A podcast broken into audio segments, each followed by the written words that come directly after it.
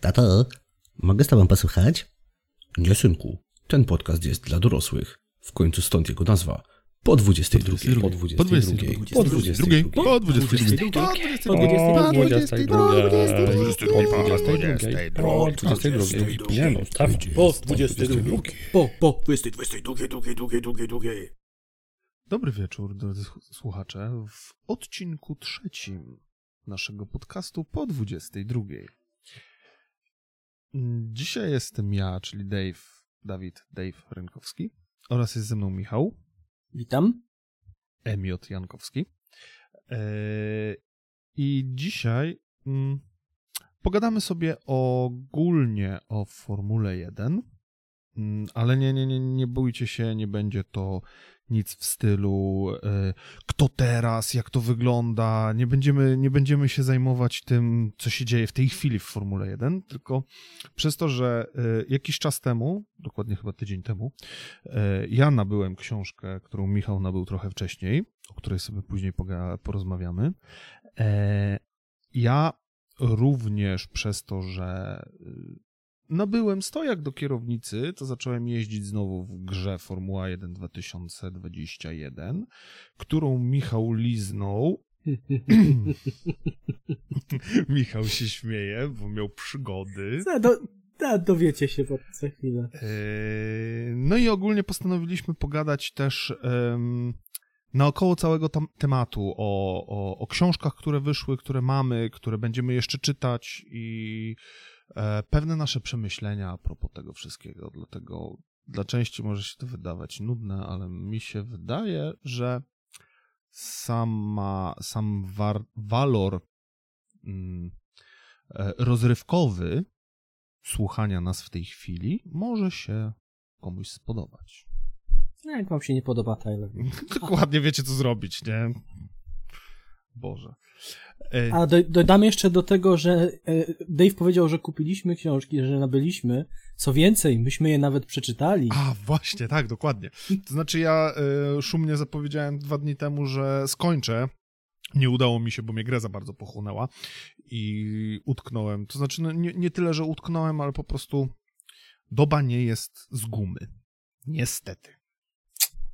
I trochę mi jeszcze zostało do końca, ale ogólnie Uważam, że po 200 stronach mogę się wypowiedzieć już na temat tej książki. Myślę, że tak. No niestety, doba nie kondom, nie rozciąga się. No dobra, to Michał, to od czego zaczynamy? Wiesz co, jako że obaj żeśmy liznęli tej książki, ja przeczytałem, ty dosyć sporo też już przeczytałeś, bo to tak przeczytałeś dwie trzecie książki. No, no tak. Ten... O czym jest mowa? Rywalizacja totalna. Wojny za kulisami Formuły 1 autorstwa Ross Brown i Adam Parr. E, dla osób, które, które może nie wiedzą, Ross Brown był. Mm, no jest to legenda od strony technicznej Formuły 1. Technicznej i mm, administracyjnej. Tak, bo on był, najpierw był jako, on jako mechanik, jako dyrektor zarządzający, jako kierownik zespołów, no to przebrnął przez takie zespoły jak, jak Williams, Benetton, gdzie z Schumacherem działał mocno. W Marczu mm. był chyba, czy tam jak to tam się czyta, March. Mm, o ile się nie mylę. Fe Ferrari był przez, długi, przez 10 lat, przez dekadę, 10 gdzie był Ferrari, właśnie współ... No. Tak, on był współtwórcą tej wielkiej potęgi Ferrari przełomu wieków. E, potem udało mu się jeszcze zdobyć przecież mistrzostwo z własnym zespołem, z Brown GP. Mhm. To też jest mm, bardzo, no później... bardzo ciekawą historią, jak do tego doszło, jak doszło do nabycia tego zespołu i tak dalej. Co też piszą w tej książce.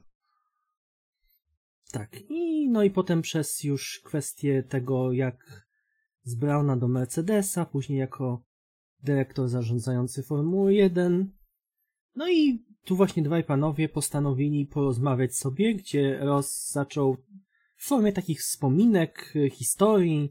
A wyjaśnij jeszcze, kim jest y, druga osoba, bo ja nie, z początku, powiem ci szczerze, nie wiedziałem, kto to jest. I, chociaż w Formule 1 siedzę już jakiś czas.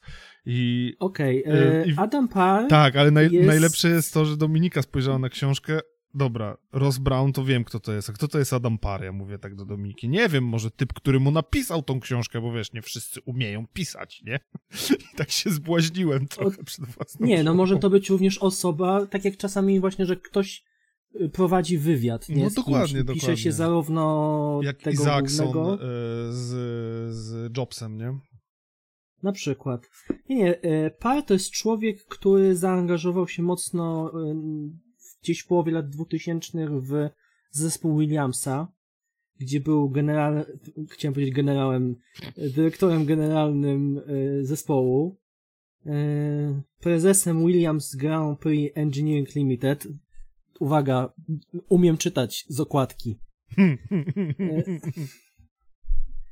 E, Później już mniej od strony takiej Formuły 1, ale jeśli byście chcieli na przykład poczytać sobie więcej o je, jego przygodzie właśnie z tym sportem, jest taka książeczka The Art of War, Five Years in Formula One, jego autorstwa, więc możecie sobie też trafić na to i przeczytać. To, to jest, ja tak mam ją właśnie na tym, na liście do przeczytania, ponieważ e, dla tych, którzy mnie coś wiedzą o Formule 1, to w czasach właśnie jak on e, był pomiędzy, e, kurde, które to były lata? E, e, Gdzieś w- 2010, W 2010, 12, tak, ja 6. w- właśnie tutaj szybko przeleciałem przez Wikipedię. Polska Wikipedia jest bardzo skromna, jeżeli chodzi o wpis o Adamie Parze. E, W 2010 roku przez 5 lat do 2015 był właśnie w, w, w, w zespole Williamsa. E, I w tym czasie zmagał się bardzo mocno e, politycznie z Bernie Ecclestonem. I ta książeczka, Mhm. o której Michał wspomniał, czyli właśnie The Art of War, e, jest, jest opisem tych zmagań, co mnie bardzo ciekawi. Dla tych, którzy nie wiedzą, Bernie Eccleston w tamtym czasie był po prostu szefem Formuły 1. I to był pan i władca całego sportu, rządził, dzielił nie po, nie po, nie, no, nie nieporadnie, Znaczy, wie- tylko Niepodzielnie. niepodzielnie, o. Właśnie poradnie, Ba- bo człowiek, który można, można go lubić, można go nienawi- nienawidzieć, ale człowiek wypromował jednak ten sport bardzo. bardzo barwna osoba, w ogóle od tego trzeba zacząć, że fakt faktem Bernie zaczynał od ym, yy, też od ról bardziej właśnie administracyjnych w zespołach, potem miał e, sam e, zespół Formuły 1 i potem właśnie z tej pozycji już wskoczył na fotel e, prezesa całej Formuły 1. E, ale trzeba mu przyznać to, że może nie tyle, że gdyby nie on, ale dzięki niemu Formuła 1 jest w tej chwili w takim miejscu, w jakim jest. Czyli jest Mhm. e, znana, oglądana i zarabia. I coraz bardziej bezpieczny.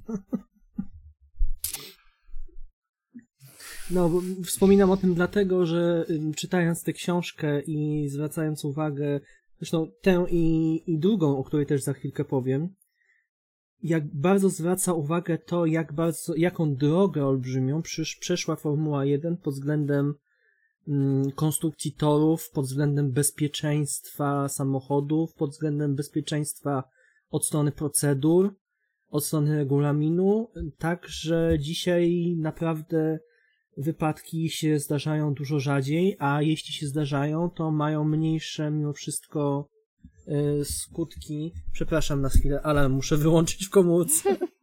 Już jestem, bardzo przepraszam. Mhm. E, O czym to? A, o tych e, technicznych rzeczach. Tak.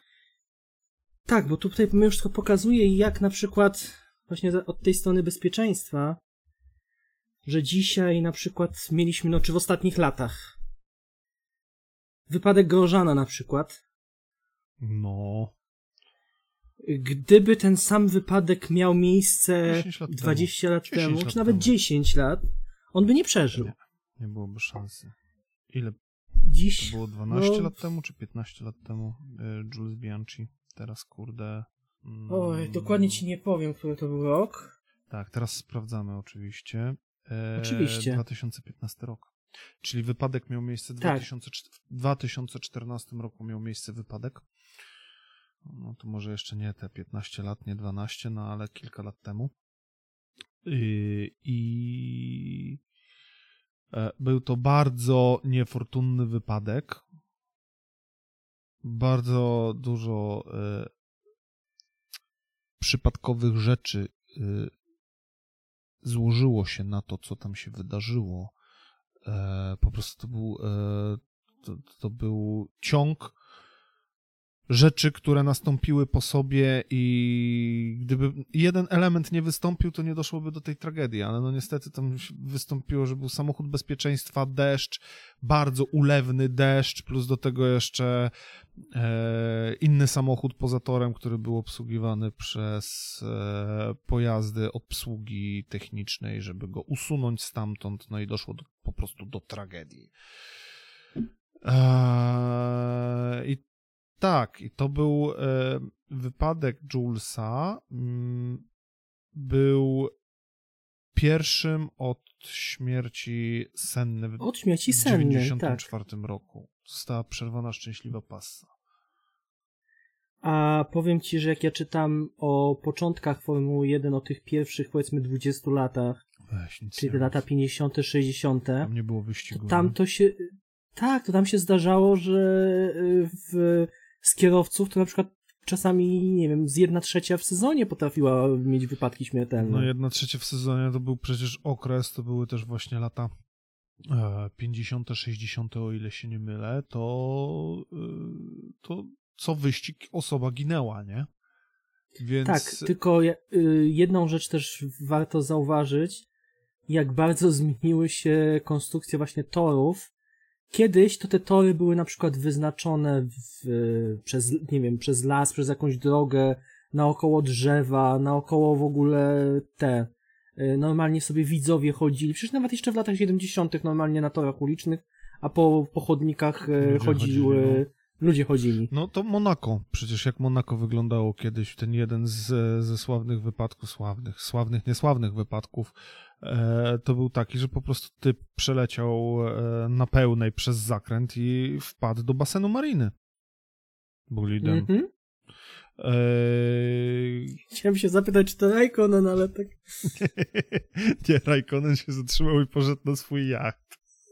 No właśnie, właśnie. No ale może tak na skróty chciałbym. No, yy, zobaczcie sobie właśnie, drodzy słuchacze, yy, wpiszcie sobie Monaco, Grand Prix Monaco lata 60., lata 70., zobaczcie zdjęcia, jak to wyglądało. Yy, I zobaczcie sobie też, jak wyglądał tor Spa-Francorchamps swego czasu, kiedyś. Mhm. Był zupełnie innym torem i to był tor... Yy, nie wiem, czy wiecie, ale na przykład tor yy, Le Mans, teraz nie pamiętam nazwy, jak on się nazywa, ale tam ten najsłynniejszy tor, gdzie jest rozgrywany 24-godzinny wyścig Le Mans, yy, jest to tor po części biegnący przez normalne ulice. To znaczy, to, to nie są ulice, to są drogi, tak? To są drogi tam gminne czy coś takiego. I tor w Spa wyglądał dokładnie w ten sposób przez długie, długie lata, z tym, że tor w Le Mans jest torem po części poprowadzonym przez te drogi, e, gdzie poza okresami, gdzie nie ma wyścigu, normalnie tymi drogami można się przemieszczać, a tor... To jest do tej pory. Tak, i on jest do tej pory, tak, tylko że wiadomo, mhm. tam jest bezpieczeństwo na tak wysokim poziomie, że no po prostu y, nie puszczają ruchu innymi drogami, czy nie robią objazdów, bo to nie ma sensu, nie? Ale y, to jest na tak wysokim poziomie, że ten tor, te drogi, po których jeżdżą normalne samochody, są utrzymane w takim stanie, że nadają się dalej y, rok rocznie na, mm, na puszczenie wyścigu nimi. A tor w Spa był puszczony cały takimi drogami gdzie tak. normalnie się leciało przez las i to była wąska szosa. To wyobraźcie sobie te bolidy lat 60. Wielka drewniana kierownica, silnik jeszcze z przodu i koła jak od roweru. Mm, to ja może od razu, co, jak tak już nawiązaliśmy do tych pewnych rzeczy, to ja w takim razie też zwrócę tutaj uwagę na drugą książkę, którą mi się udało przeczytać, też o Formule 1, mm. autorstwa polskiego naszego tutaj specjalisty, powiedzmy, od Formuły 1, czyli Mikołaja Sokoła. Trochę grafonana. to jest ciekawy wybór wyścigów z różnych epok. Wyścigów, które się zapisały w, w jakiś sposób w, w historii. Próbuję znaleźć tutaj spis treści, żeby móc. Zazwyczaj spis treści jest albo na samym początku, albo na samym końcu. E, tak, to są wyścigi z lat. Tak, wyścigi z lat 50., 60., 70. No wiadomo, to Grand Prix San Marino 94, tak. E, ostatnie to Abu Dhabi 21. No jest tu około 15-20 wyścigów wybranych. E, On niedawno na napisał tą książkę, tak? Bardzo niedawno, bo to jest jeszcze, tu są, tu są już informacje które z, z, zawarte y, a propos końcówki zeszłego sezonu i tego, jak się rozwinęła sytuacja po y, ostatnim sezonie. Więc o. to jest książka po prostu, która na dniach, że tak powiem, wyszła. No to nawet nie wiedziałem, bo myślałem, że on coś tam wypuścił wcześniej. Że to jest to taka Wiesz co, na samym początku kwietnia to miała, ta książka miała premierę. Aha, no to widzę, ciepło, natomiast, jeszcze musi być. Tak, natomiast co jest właśnie ciekawe zarówno w tej książce Rosa Brauna, jak i w tej książce Mi Sokoła, że oprócz y, samej historii wyścigów y, mamy historię właśnie rozwoju Formuły 1 od strony właśnie technicznej, torów, bezpieczeństwa, y, jak to wszystko po prostu wyglądało, kwestie tych, jak to się mówi, od, od, od strony prawnych, czyli przepisów. A, przepisy, no, no rozwój przepisów.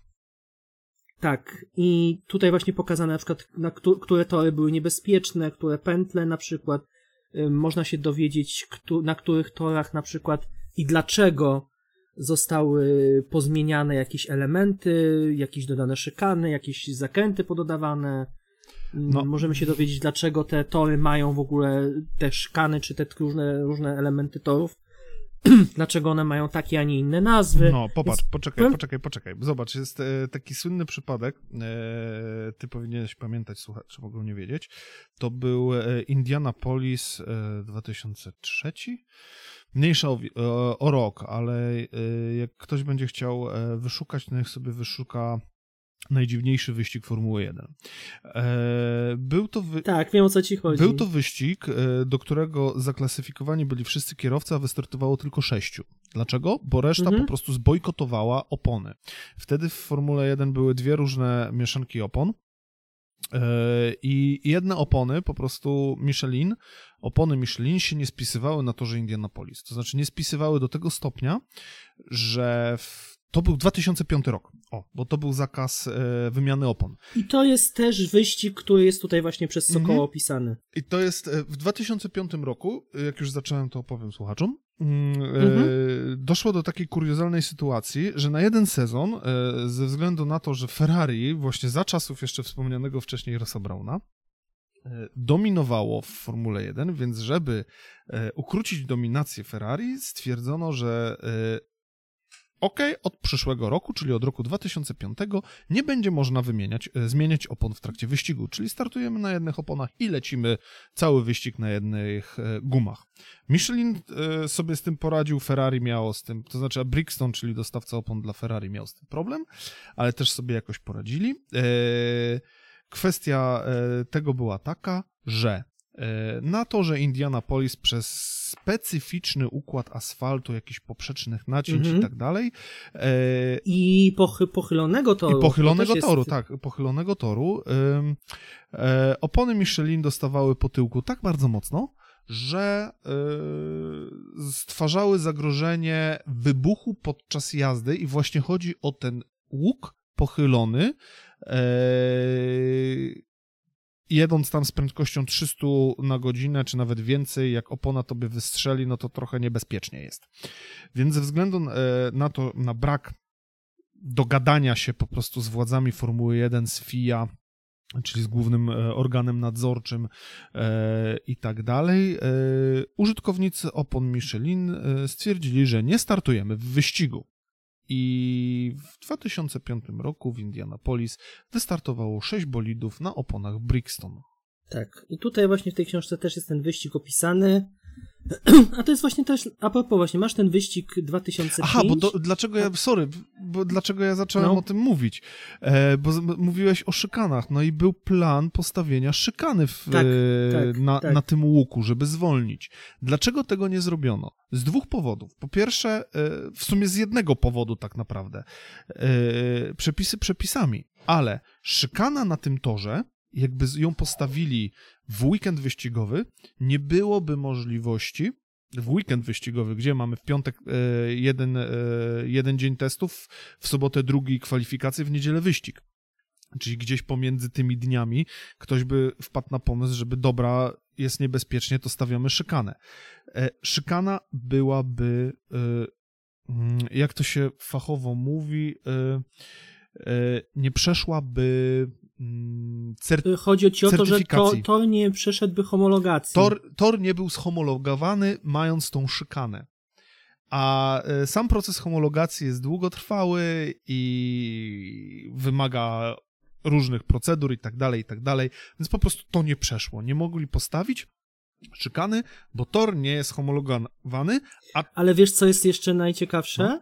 Że przez tę szykanę mieli przejeżdżać tylko kierowcy na tym francuskich, na francuskim tak. Tak, Micheliny miały tylko przejeżdżać. Tak, no, no, no, no, a no, cała no. reszta, więc to jest w ogóle też kuriozalna No tak, bo sytuacja. wiesz, bo e, Ferrari, czyli ogólnie osoba Rosa Brauna powiedziała, dobra, stawiecie tą szykanę, tylko my nie będziemy nią jeździć, bo nas to nie dotyczy, nie?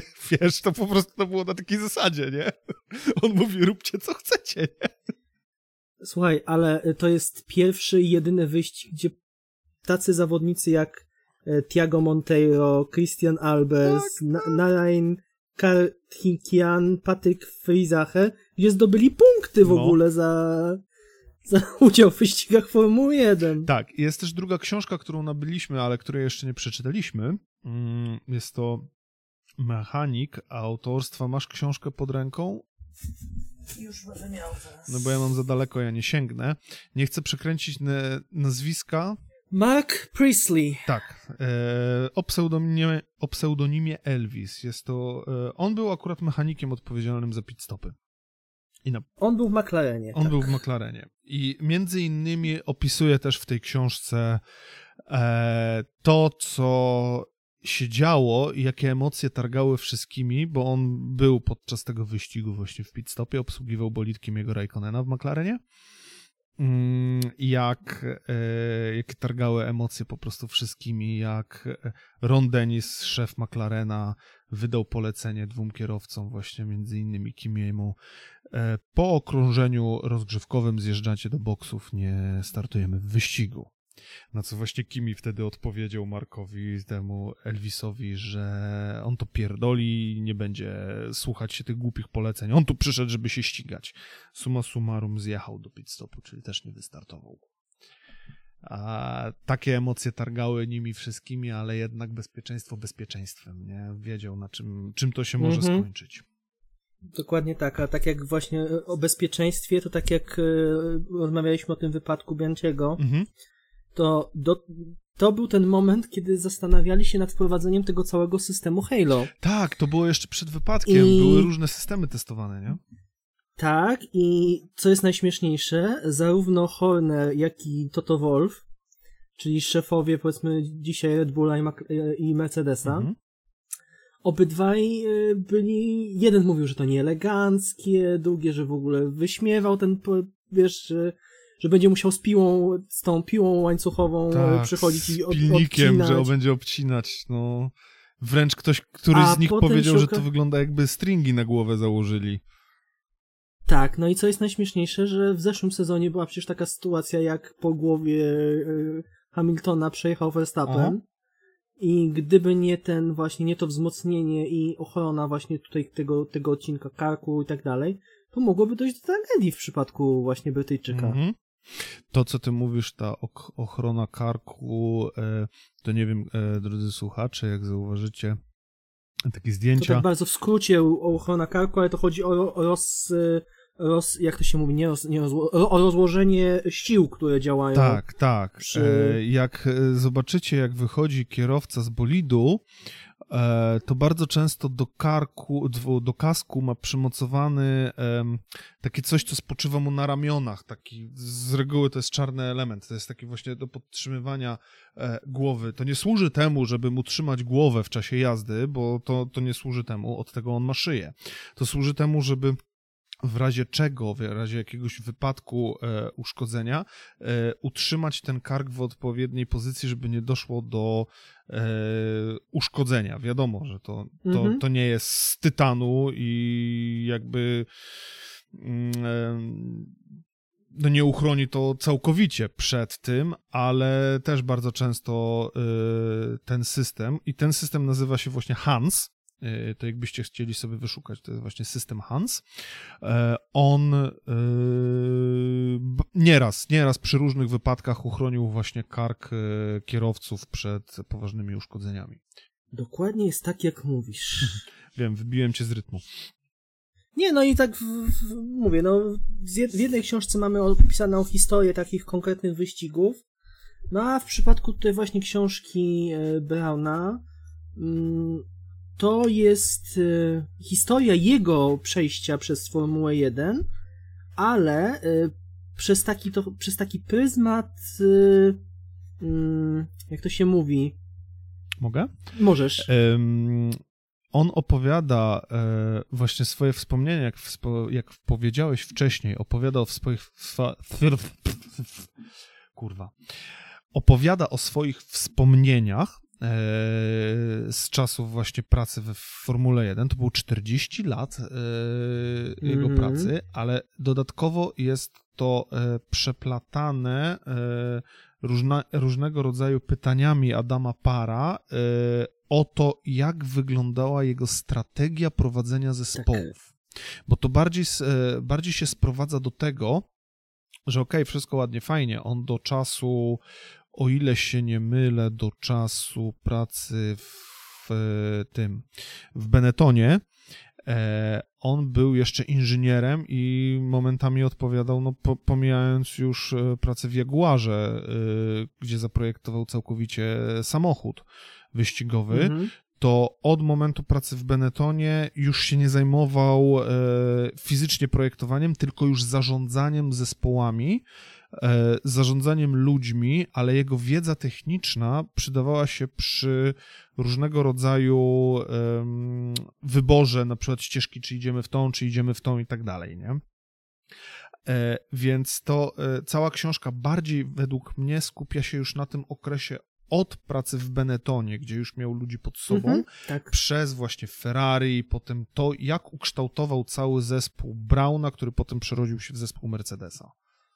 Jest tutaj dużo odniesień do e, sztuki wojny Sun Tzu, gdzie e, no, zastosowanie takich w sumie mm, podręcznik prowadzenia działań, to nawet nie chodzi o działania wojennych, tylko podręcznik nawet strategii e, sprzed kilku tysięcy lat. Jak w ogóle przygotować się do wojny? Od tego trzeba zacząć. Tak, to, to, jest tak, to jest tak uniwersalna pozycja, którą Brown właśnie przełożył na język, tak w cudzysłowie mówiąc, e, Formuły 1, wyścigów, gdzie wiedział, że trzeba, że tu jest po prostu multum różnego typu e, elementów, które wspólnie dopiero decydują o końcowym sukcesie, bo możesz mieć najlepsze, możesz mieć największe pieniądze, ale bez zespołu, bez jakiejś myśli, bez planów na przyszłość sobie nie poradzisz.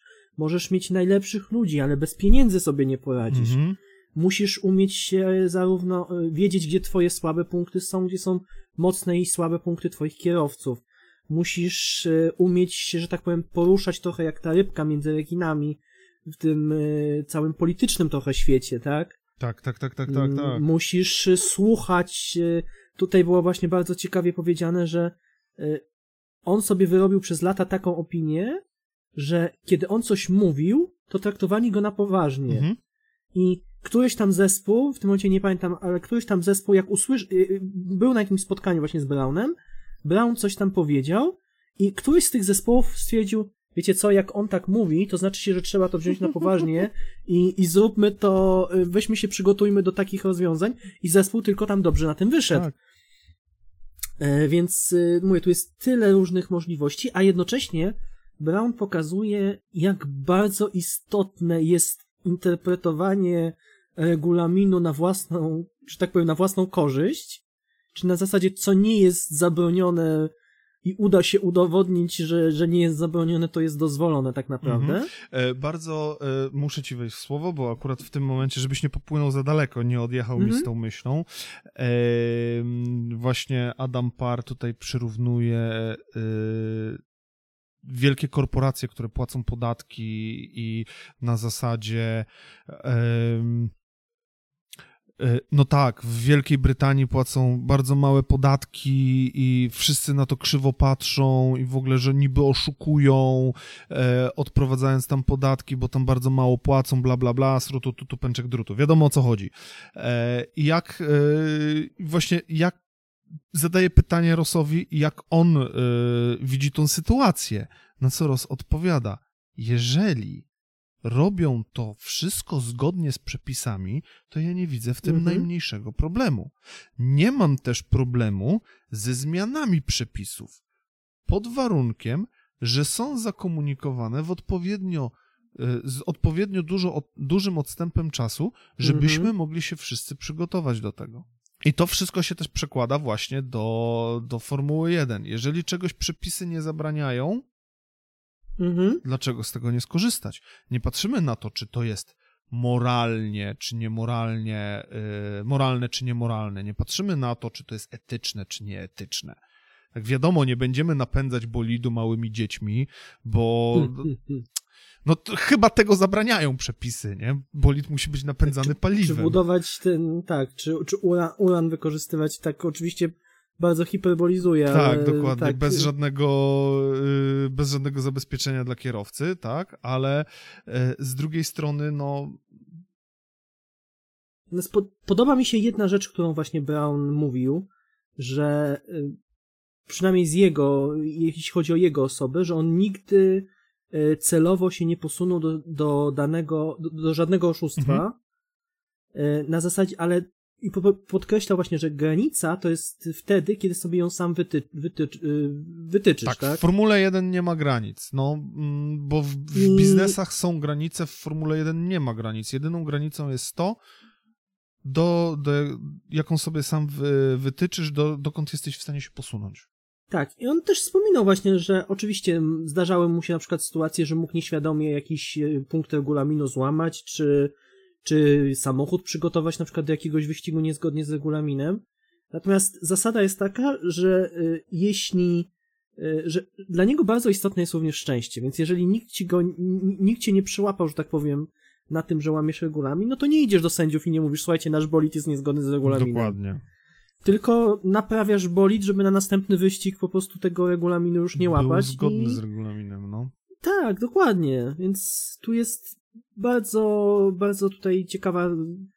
Powiem tak, ta książka jest o Formule 1, ta książka jest o jego losach, ale tak naprawdę to można potraktować trochę jako taki podręcznik tego, jak się zachowywać w sytuacjach, kiedy zarządzasz na przykład ludźmi, kiedy zdarzać się właśnie w sytuacjach, kiedy musisz rywalizować, czy właśnie w kwestii zarządzania jakimś zespołem. Mhm. Więc no, tak, no to jest, to jest bardzo, bardzo ciekawa pod tym względem pozycja. Tak.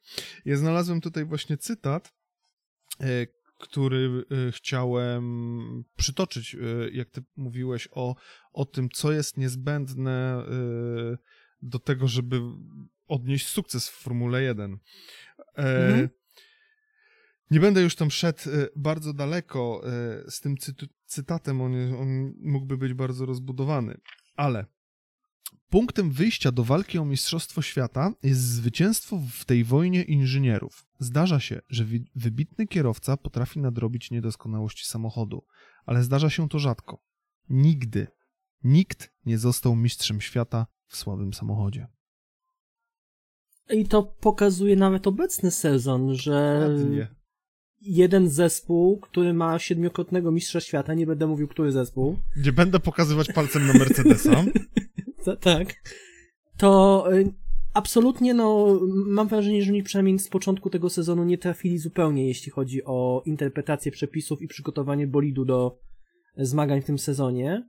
Mm, I nawet yy, Hamilton nie jest w stanie, że tak powiem, utoczyć tego bata przysłowiowego z tego samochodu, aczkolwiek, no mówię, tak jak żeśmy kiedyś rozmawiali, dlaczego Russell sobie radzi lepiej od y, Hamiltona?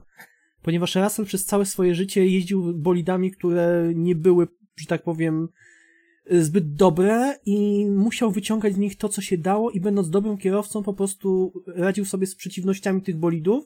W związku z tym, jeżeli, nawet jak trafił do Mercedesa, który ma słabszy samochód niż w zeszłym roku, to i tak jest, a, po pierwsze, że samochód jest lepszy niż tym, co jeździł w Williamsie w zeszłym roku, a druga sprawa jest taka, że mając doświadczenie w jeździe koślawymi, że tak powiem, bolidami, poradzi, sobie lepiej, poradzi sobie lepiej niż Hamilton, który przez 7 lat, tam, czy tam dłużej, jeździł bolidem, który nie sprawiał żadnych problemów praktycznie. Mm -hmm.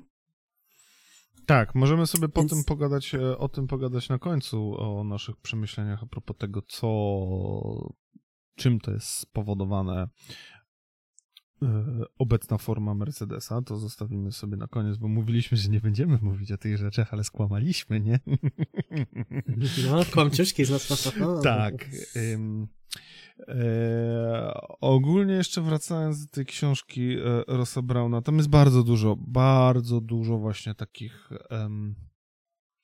ciekawostek, jak, mhm. e, jak on układał zespół, jak on e, e, co, co było y, motorem napędowym tych wszystkich sukcesów i to, jak on to, do tego wszystkiego dążył. On na przykład przechodząc do Hondy, zało- i to, to było jego założenie, potem przechodząc y, do Ferrari, to było dokładnie, znaczy najpierw przechodząc do Ferrari, trzymał się tego założenia trzyletniego.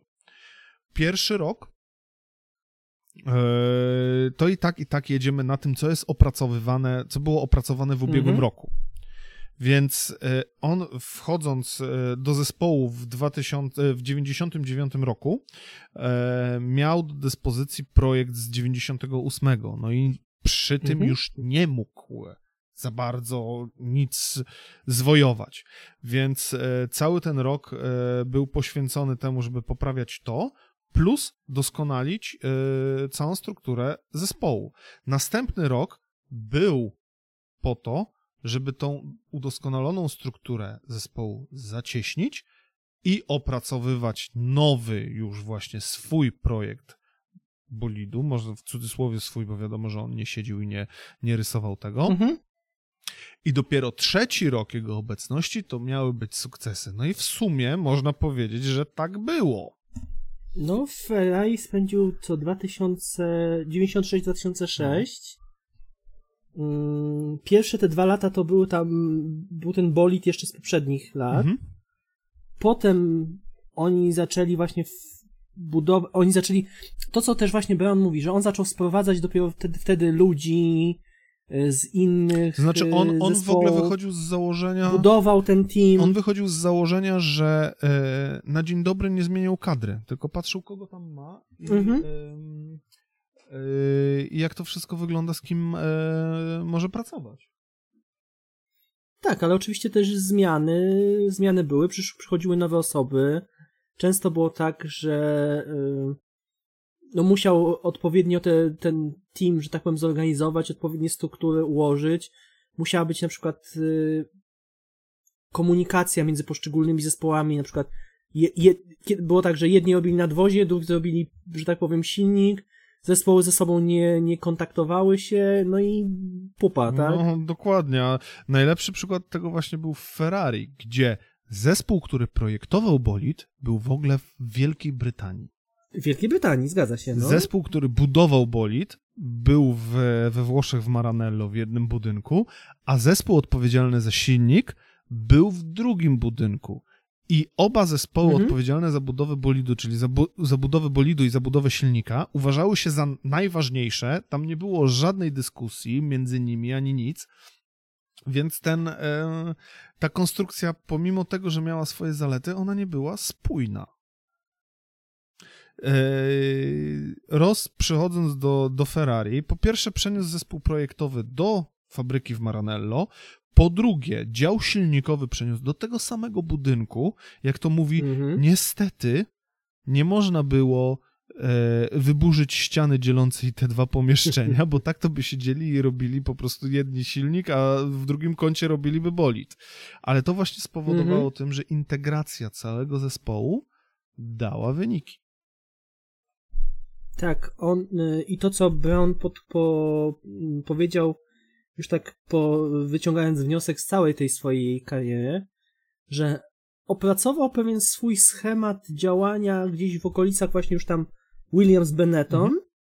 i potem to ten model on przekładał właśnie na Ferrari, przekładał potem na, na swojego Browna, przekładał na Mercedesa, no i tak naprawdę przecież Mercedes pierwsze mistrzostwo zdobył w bolidzie jeszcze zrobionym przez tak naprawdę Brauna. team Brauna. Tak, bo Brown odszedł w 2013 i już mieli po prostu zaprojektowany bolid wszystko na 2014 rok, a Brown odszedł z, z końcem 2013 roku. E, jeszcze nie doszedłem do tego, mm, ale mhm. wiem, że tam na pewno były jakieś przeboje z tym, dlaczego on odszedł i dlaczego to się. Tam była kwestia między nim, Toto Wolfem i Nikim Laudą. To sobie poczytasz. Mm, no ja właśnie tak czułem, że tam po prostu doszło do pewnych um, wojenek, można by tak powiedzieć. Trochę powiedzieć, że tam było trochę, trochę polityki w tym mm. weszło, trochę no, Brown nie lubił polityki, nie ale był zmuszony bawić się w politykę i jakoś się nauczył lawirować pomiędzy tym. To są jego słowa, to są jego słowa z początku praktycznie mhm. książki, nie? E... Wiesz, co jest najśmieszniejsze? Mhm. Tak sobie właśnie przypomniałem. E, a propos właśnie, jak w 2009 roku Brown zrobił ten swój bolid, tam bodajże z tym podwójnym dyfuzorem i tak dalej, mhm. Mm, to co, co, co tylko ten jed, przez jeden, jedyny sezon, kiedy ten podwójny dyfuzor chyba był bo potem zmienili przepisy. Tak. To, ja pamię to ja jeszcze pamiętam, jak y, z, oglądałem jeszcze końcówka 90. albo początek 2000 y, wyścigi Jensona Batona i on jeździł w jakichś takich zespołach, które absolutnie się nie liczyły mhm. w walce o ten, o mistrzostwo.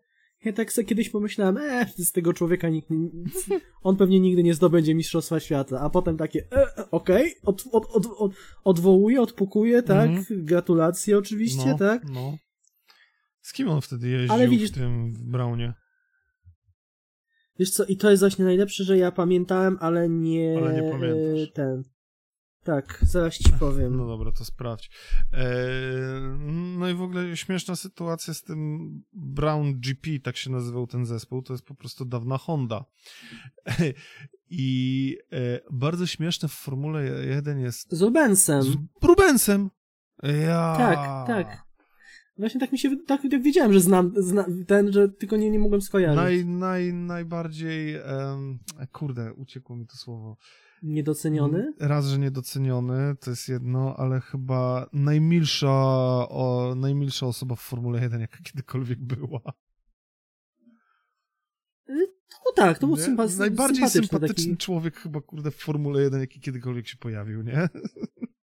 Tak, i powiem ci, że jak on jeździł przecież z tym, z Schumacherem, to ja tak właśnie myśla, myślałem, że a może na przykład w tym sezonie byłoby fajnie, gdyby to właśnie nie nie Schumacher, tylko Rubens zdobył mistrzostwo, tak.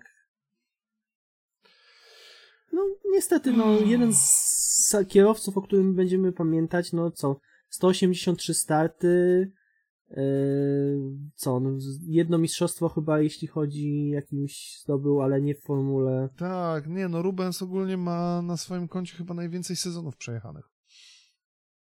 O ile Kimi go nie wyprzedził. Yy, Zaraz ci powiem formuła. Statystyki.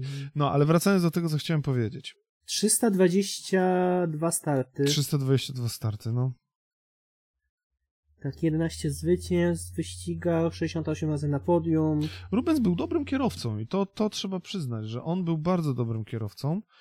Eee, tylko właśnie miał pecha, tak jak miał pecha Felipe Massa na przykład który zawsze trafiał do zespołu, gdzie był ktoś, kto był gwiazdą.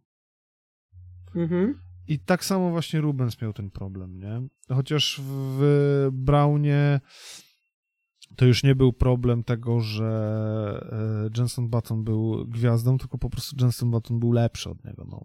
Dlatego wygrał mistrzostwo. Tam, tam, tam się nie bawili w to. W jakieś polecenia i tak dalej. Po prostu jeden z nich miał wygrać, bo miał, miał sprzęt do tego. To, co chciałem powiedzieć, jak zacząłeś szukać, o, kto jeździł w Brownie. E, bardzo śmieszne jest to, że jak się prześledzi hmm, historię obecnych zespołów w Formule 1, to tak naprawdę te zespoły zmieniały nazwy, bo, bo mhm. siedziby są dalej w tym samym miejscu, w którym były. E, struktura mniej więcej zespołu jest dalej taka sama, jaka była e, i bardzo często dużo e, osób pracujących w tym zespole dalej pracuje po zmianie nazwy.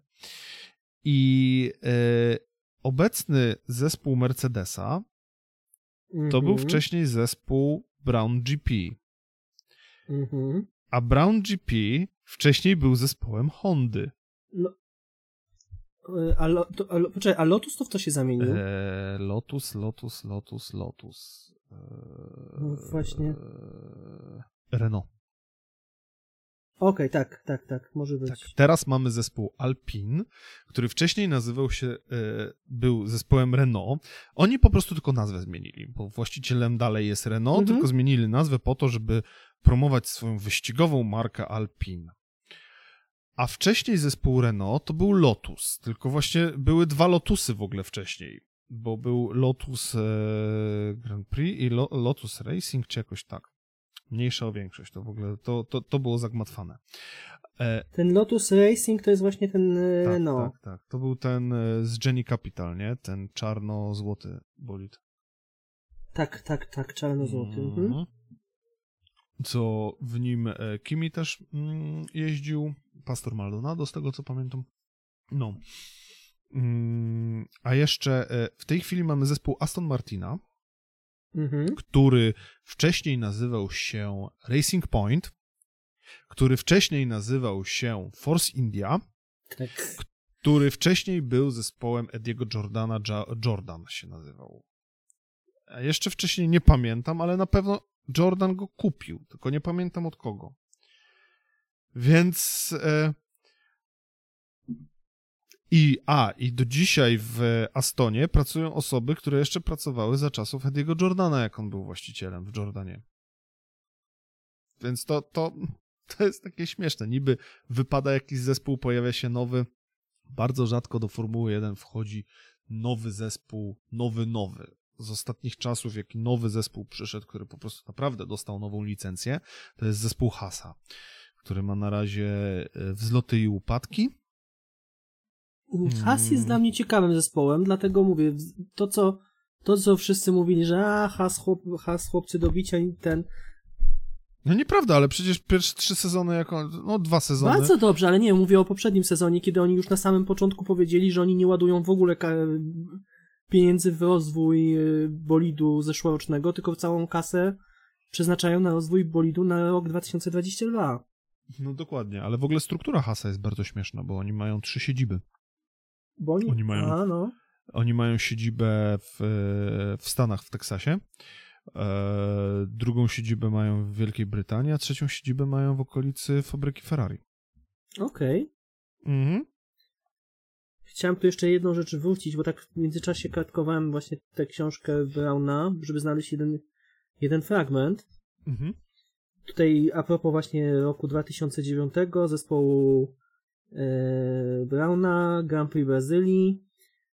I tutaj było, była generalnie tak, jest taka sytuacja, że Baton wygrał 6 wyścigów, potem było tak trochę poniżej oczekiwań, Barrichello wygrał dwa wyścigi i tu była taka sytuacja, że kiedy yy, ten Baton odpadł w drugiej części kwalifikacji, to przyszedł do Rossa Browna i powiedział tak, stary, ja zrobię wszystko jutro dobrze, czuję się mocny, poradzę sobie, wszystko będzie ok.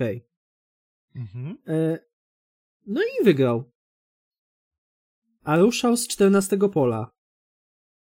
Więc i tutaj właśnie podkreślają, że, dlaczego, że on przed niektórymi wyścigami w ogóle był taki, sprawiał wrażenie takiego trochę niepewnego, a, po, a, a, do niektórych wyścigów potrafił podejść na zasadzie takiej właśnie, że okej, okay, ja wiem, że ja sobie dzisiaj poradzę. Taka pewność siebie z niego biła po prostu.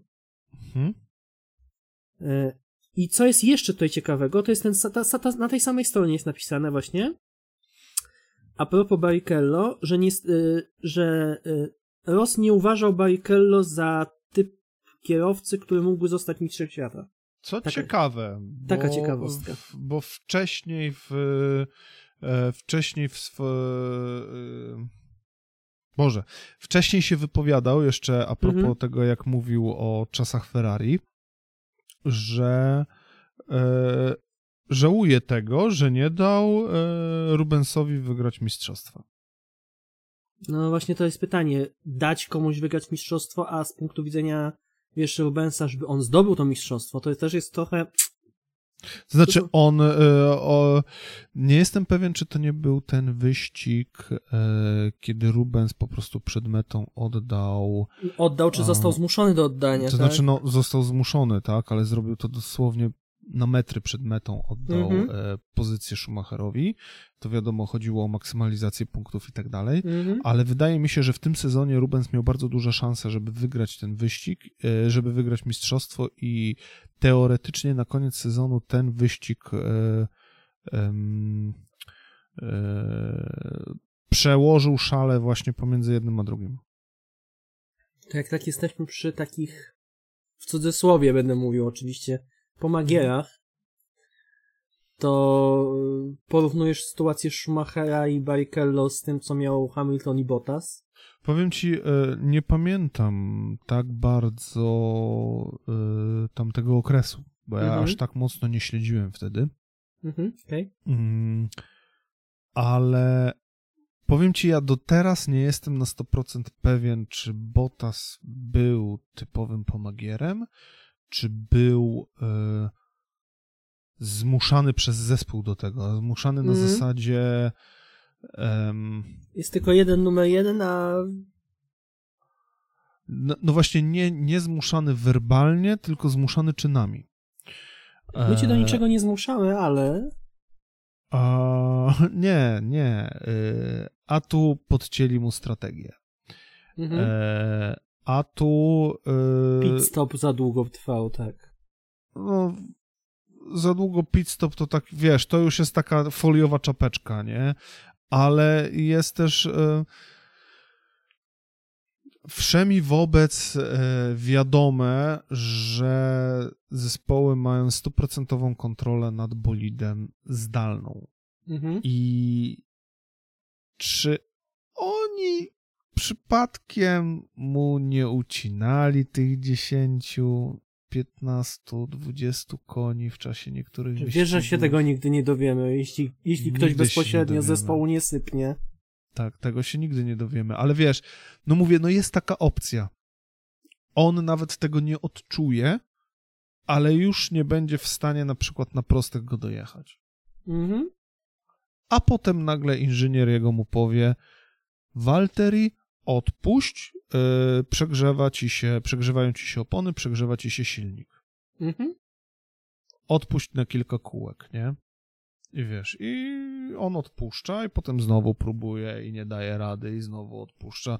I wiesz, i to jest takie, no, jak, jak jesteś w stanie go wyprzedzić, to wyprzedź go. Ale mhm. wszyscy wiedzą, że nie jest w stanie go wyprzedzić, nie? Więc to jest takie. Cholera nie wiem, nie? Bo wydaje mi się, że on, on świadomie by chyba nie poszedł na to. W szczególności w pierwszych. E, e, w pierwszym sezonie może jeszcze, ale on by nie był tak długo w tym zespole. Ale widać e, było u niego to na, tę narastającą frustrację z sezonu na sezon. Dokładnie, właśnie to o to chodzi. On nigdy nie było powiedziane wprost jemu, że on ma pomagać. Zobacz, pamiętasz te y, zapewnienia? Walteri 2.0 i tak dalej, wiesz, mhm. odrodzony, tu, tu nagle od, z gładko ogolonego chłopczyka, tu z zarostem, tu i faktycznie pierwsze wyścigi, kurwa, Abstrahując od wszystkiego nie? lepiej wygląda z zarostem tak, niż, z tym, niż, niż z tym wąsem, który miał kiedyś tam, ojejku. Pamiętasz, ja nie wiem, co to było, jeden wyścig. To był e, Ricardo, Fetel, właśnie chyba Bottas i ktoś jeszcze i wszyscy kurwa wąsa takiego Penera, no Toma Seleka zapuścili. Nie? Ale to jest ja taki pamiętam, po prostu, co to jest. wiesz, no jakby szli za chwilę do pornosa jakiegoś kręcić cokolwiek. no. Dokładnie, nie, kurde, ja nie pamiętam, co... a to nie było, tak, Nigel Mansell przeprowadzał wywiady na tym. A, na... no, no bo to jest wąs na, na, na Mansella. Na tak- Mansella, no tak, wiesz, i wszyscy oni na, z wąsem na Mansella, nie? No kurde, ale oni doskonale wiedzieli wcześniej, kiedy będą przeprowadzone Mhm. wywiady przez Mansella, żeby zapuścić tego wąsa, nie? To tak, to, to, to, to tłumaczy wiele, tak. No, ale wiesz, no to po prostu mnie rozwaliło, nie? A wracając właśnie do Walterego, no y, narastała w nim mega frustracja. I na 100% jestem pewien tego, że on albo się nie godził na bycie numerem dwa i chciał mieć equal status, czyli ten sta równy status, Mhm. a zespół go tłamsił. No bo mówię, no ten, ten, ten motyw, co on właśnie wyszedł, co by wszyscy mówili Walteri 2-0 i tak dalej, no on lał na początku Hamiltona, Mhm. A potem nagle wszystko flopło. I to było widać po nim, że to nie jest frustracja wynikająca z tego, że on coś źle robi, tylko to jest frustracja wynikająca z tego, że on nie może więcej nic zrobić. Że on się stara ile może, a nie był w stanie.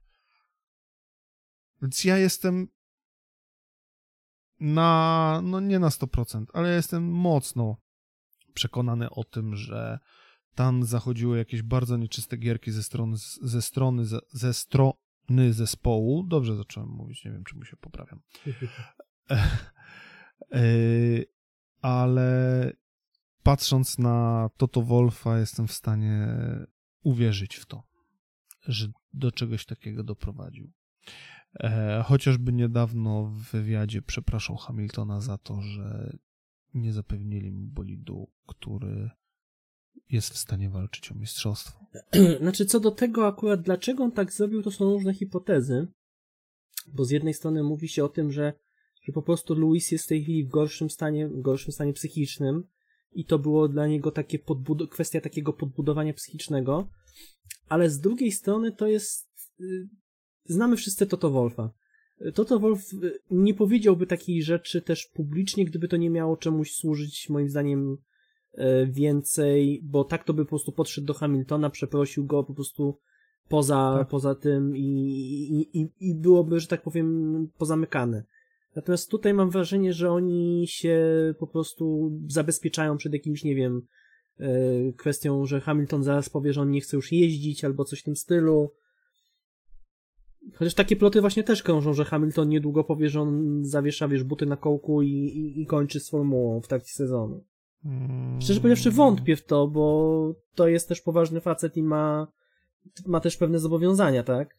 Michał, poważny facet nie, nie odcina się od Formuły 1 na 3 miesiące, bo... y, Tak, ale moim zdaniem, czy ty uważasz, że to było do końca, że to było zaplanowane, że na zasadzie, że to e, zdecydował Hamilton, że się odcina, czy po prostu na przykład w pewnym momencie Mercedes powiedział siedź cicho, bo to jest nasza strategia po to, żeby ugrać jak najwięcej.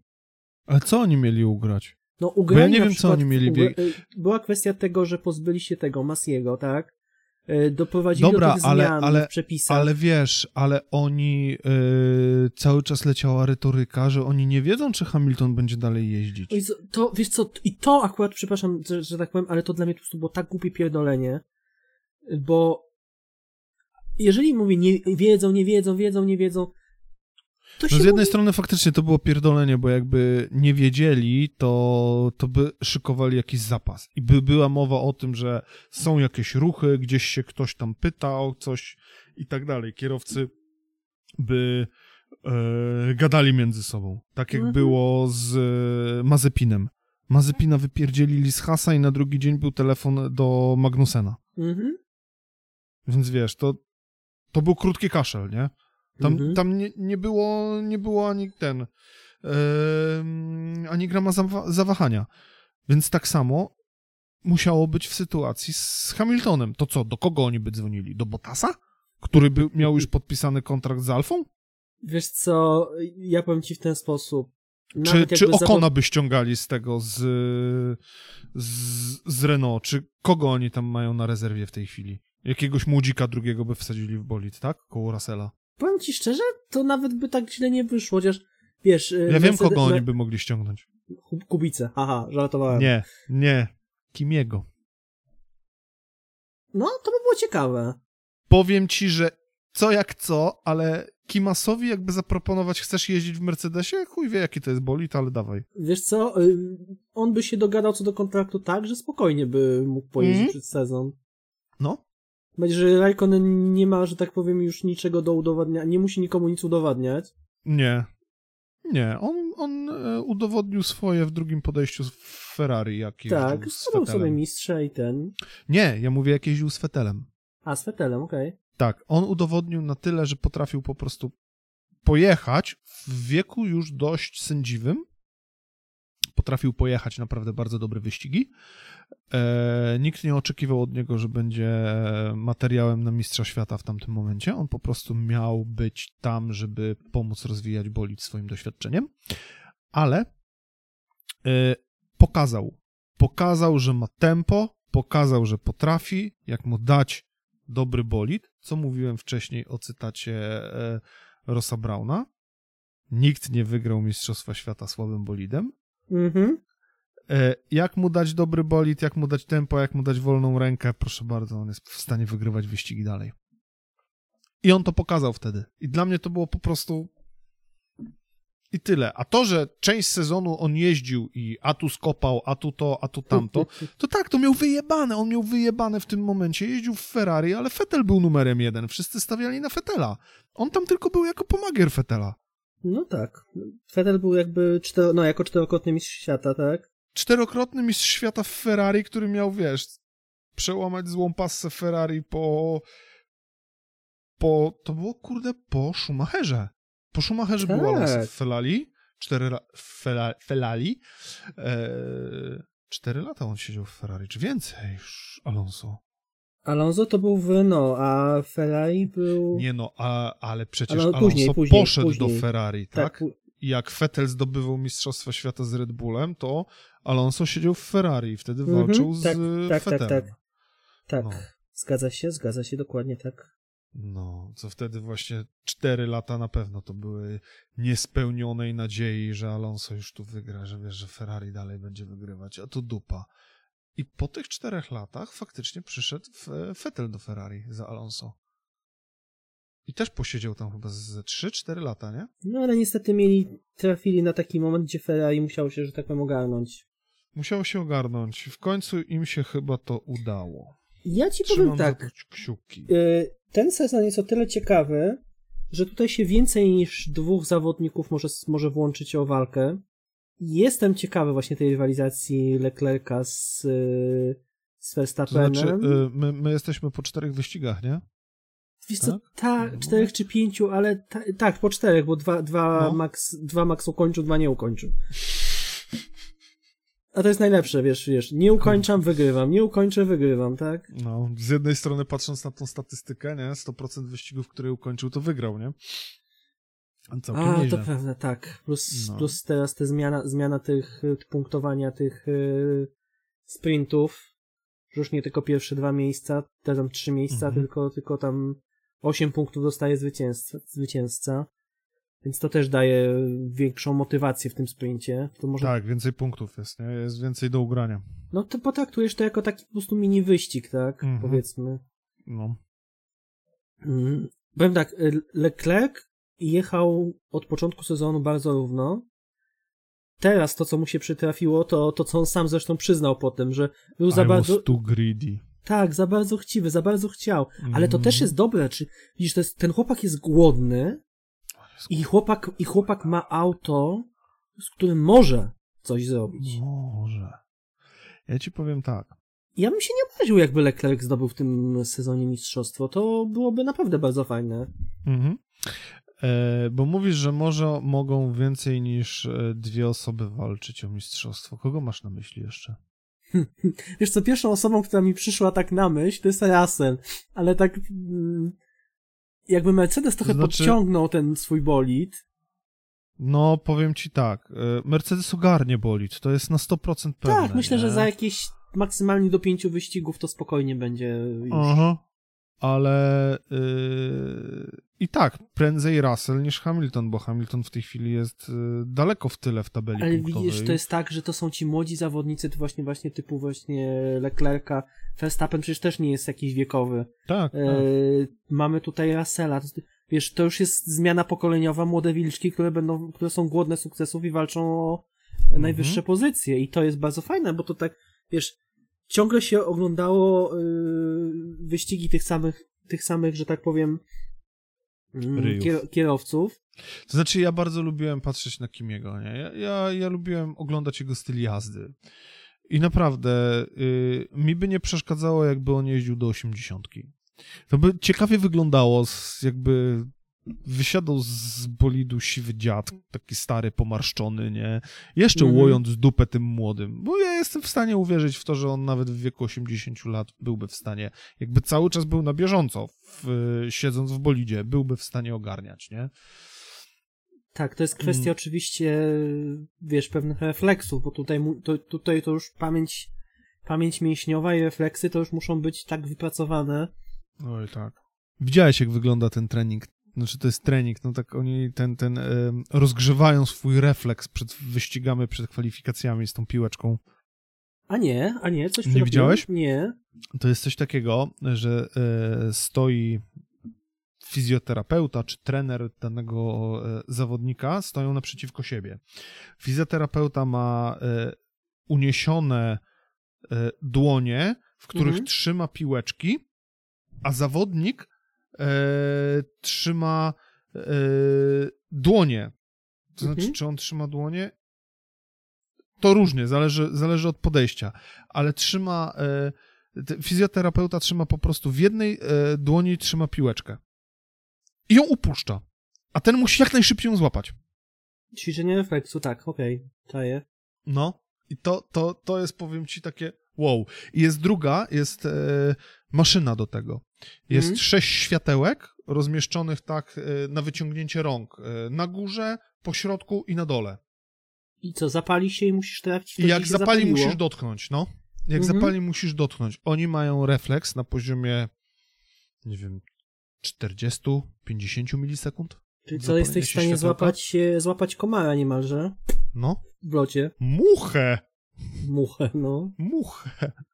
To jest 50, no to, to, to, to jest coś takiego, nie? Nie no, wiesz, muszą. Zapala się i pach. Muszą, oni bo muszą.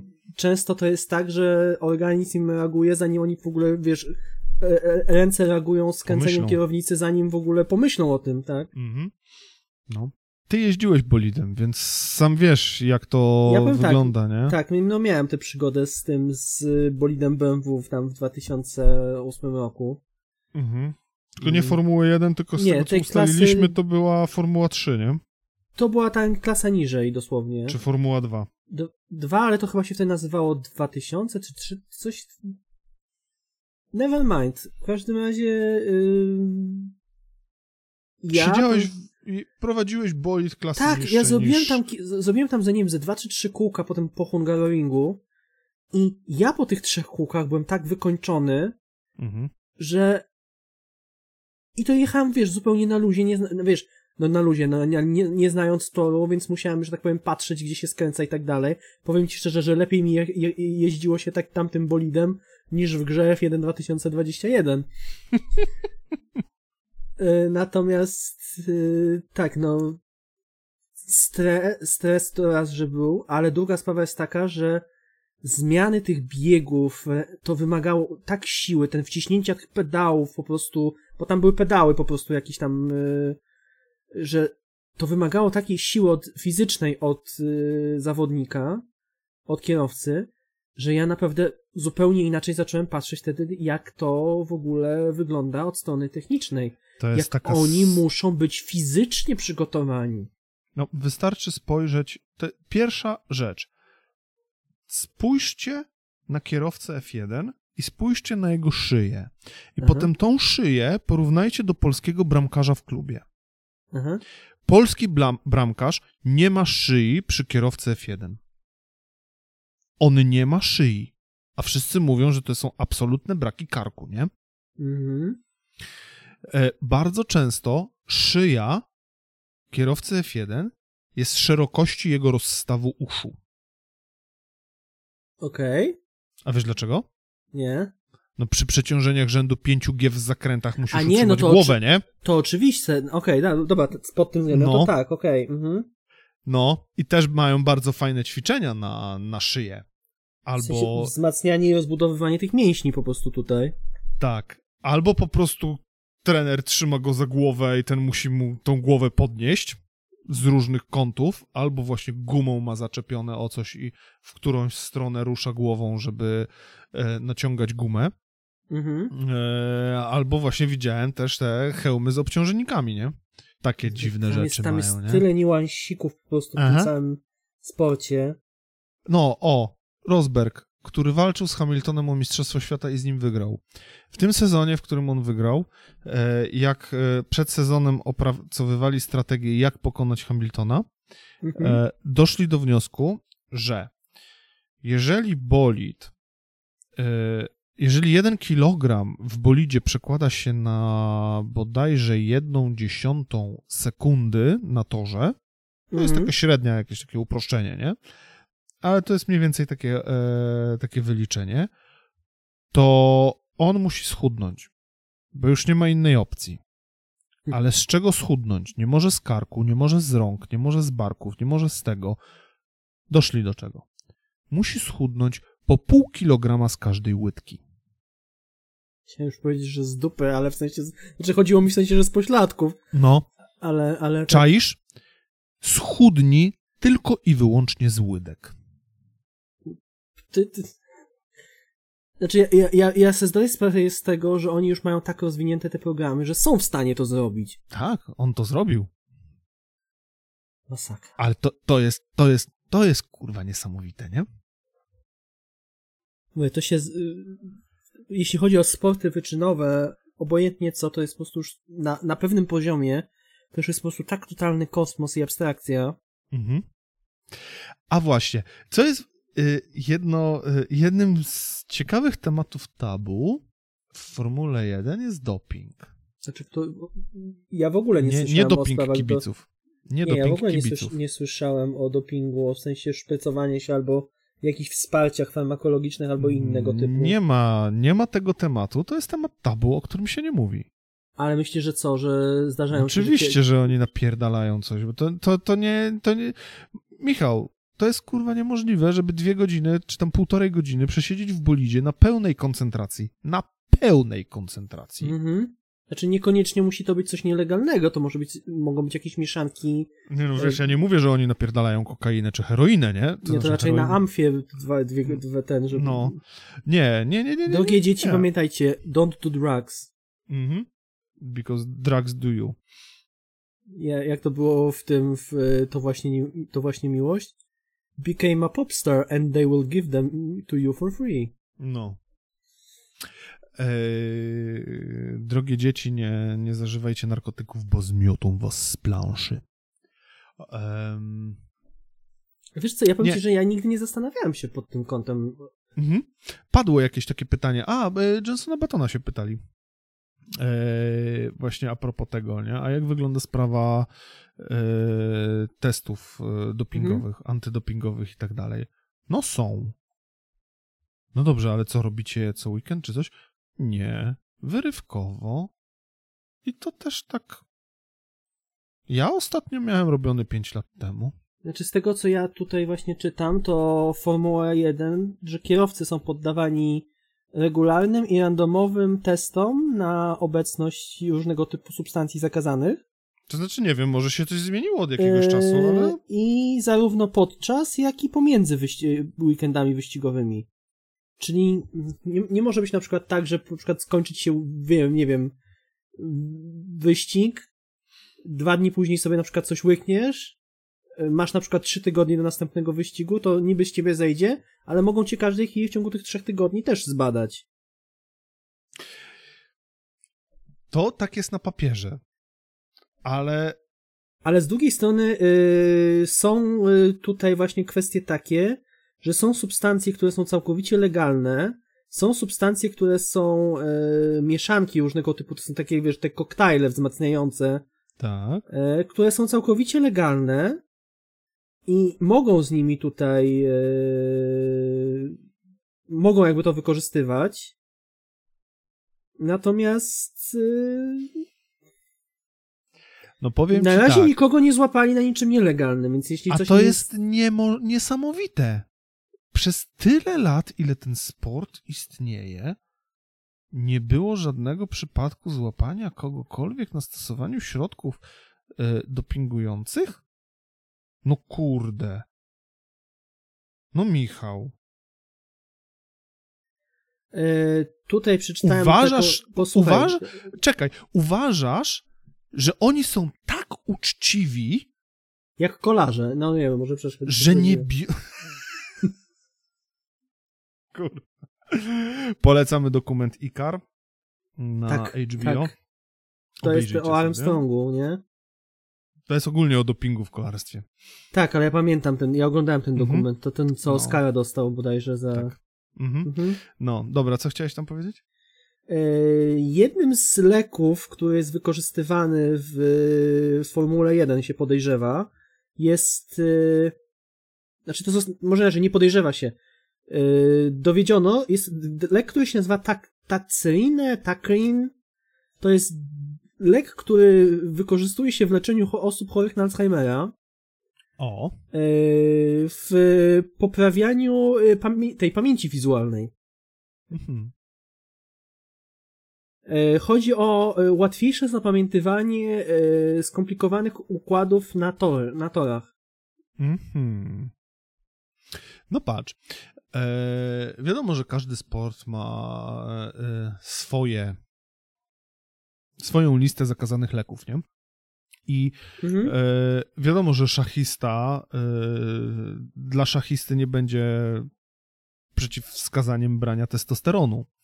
I jak wykryją mu nadmierne ilości testosteronu podczas e, badań przed zawodami, no to raczej nie zostanie z tego powodu zdyskwalifikowany. E, ale jak już by wykryli u niego taki aderal, no to już myślę, że mógłby być problem, nie? E, Kojarzysz nazwisko e, Sterling Moss? To już No. był Sir Sterling Moss. Przepraszam cię bardzo, ale to jest na, najlepszy na świecie kierowca wyścigowy, który nie zdobył nigdy Mistrzostwa Świata w Formule 1. E, No to ci powiem, że on się sam przyznał do tego, że brał amfetaminę. No. Ten, amfetaminę, benzynę. no tak, tylko że tak. Sterling czasach- jeździł w latach 50., nie? Tak, i w 50., tamtych 60. czasach, W Formule y- 1 na przykład mówimy o tym. Słuchaj, no kiedyś Coca-Cola zawierała kokainę, więc no. Elon Musk chce kupić Coca-Colę, żeby wróciła kokaina do Coca-Coli. Tak. No, no. Ale widzisz, na przykład y, tu jest napisane, że w Formule 3000 w 2002 roku y, mistrz y, został złapany na test wykrył marihuanę i został ten mu tytuł odebrany. Okej, to on powinien dostać pięć dodatkowych punktów, bo jeździł na, w slow motion. No i tak, tak sobie was tutaj przeglądam i czytam, no. Albo jest e, odpowiednio dobrana le, e, lista leków, które mogą zażywać, a których nie mogą zażywać, i to są leki, które na pewno im pomagają. Tak jak Al- ast, leki na astmę u Tak. zawodniczek norweskich. Tak. Albo e, te testy antydopingowe w Formule 1 to jest jeden wielki pic na wodę, fotomontaż i oni po prostu tam walą wszystko, co się da, żeby po prostu mieć refleks, żeby e, cisnąć na 100% i e, żeby być przytomnym e, w 100% przez cały czas trwania wyścigu. Tutaj Bo- mam informację z 27 marca tego roku. Rozmowa z tym, z Markiem Weberem. Mhm. I on e, tutaj mówi, że opowiada się za tym i stara się właśnie jakoś nakłonić do tego, żeby te kontrole antydopingowe w Formule 1 były raz że, raz, że bardziej przejrzyste, ale też częstsze i po prostu regularne. No. Więc no... Który to był rok? No to nie, nie, nie, to, to, to jest z tego roku, z 2022. No. Dosłownie sprzed miesiąca ten. No. Częstsze i bardziej regularne, tak? Tak, bo to się, on to powiedział po tym, jak e, jego też Australijczyk w Moto2, Anthony West, został e, złapany na e, metyl exa, nie wiem jak to się, co to jest za substancja, no ale w każdym razie na Le Mans został złapany z tym, ze stymulantem. MotoGP, w klasy, z klasy MotoGP. Także ogólnie chyba w sporcie motorowym, bo y, ta, się bardzo często słyszy o różnego rodzaju e, wpadkach sportowców z dopingiem z różnych dziedzin. I to Mhm. są z reguły dziedziny lekkoatletyczne. Biegi, niebiegi, skoki, e, ciężary i tak dalej. Ale Mhm. właśnie e, sporty motorowe nie mają czegoś takiego. Więc Właśnie bardzo mało się słyszy o no, przypadkach e, zakazanych substancji w sportach motorowych. nie?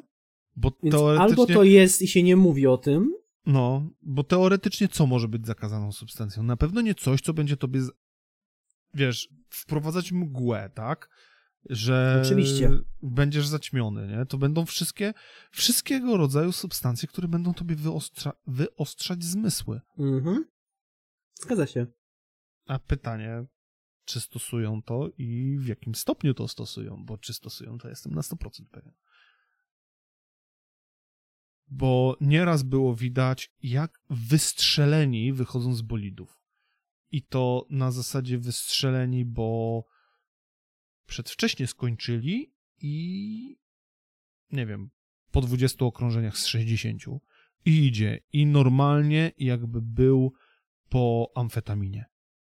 Normalnie A oczy rozbiegane. Z drugiej strony, amf- chciałbym powiedzieć amfetamina. Adrenalina y, naprawdę jest w stanie cię tak trzymać. Jest? Tak. Adrenalina, po, adrenalina potrafi mega cię trzymać, że jesteś po prostu, jakbyś był na, na koksie co najmniej, albo na... Mhm. Tylko Michał, jak ja słyszę, że oni podczas wyścigu się do tego stopnia nudzili, że oni sobie oglądali na telebimie, jak inni jeździli, jak mijali telebim, to kurwa mać. To on je, jedzie podczas...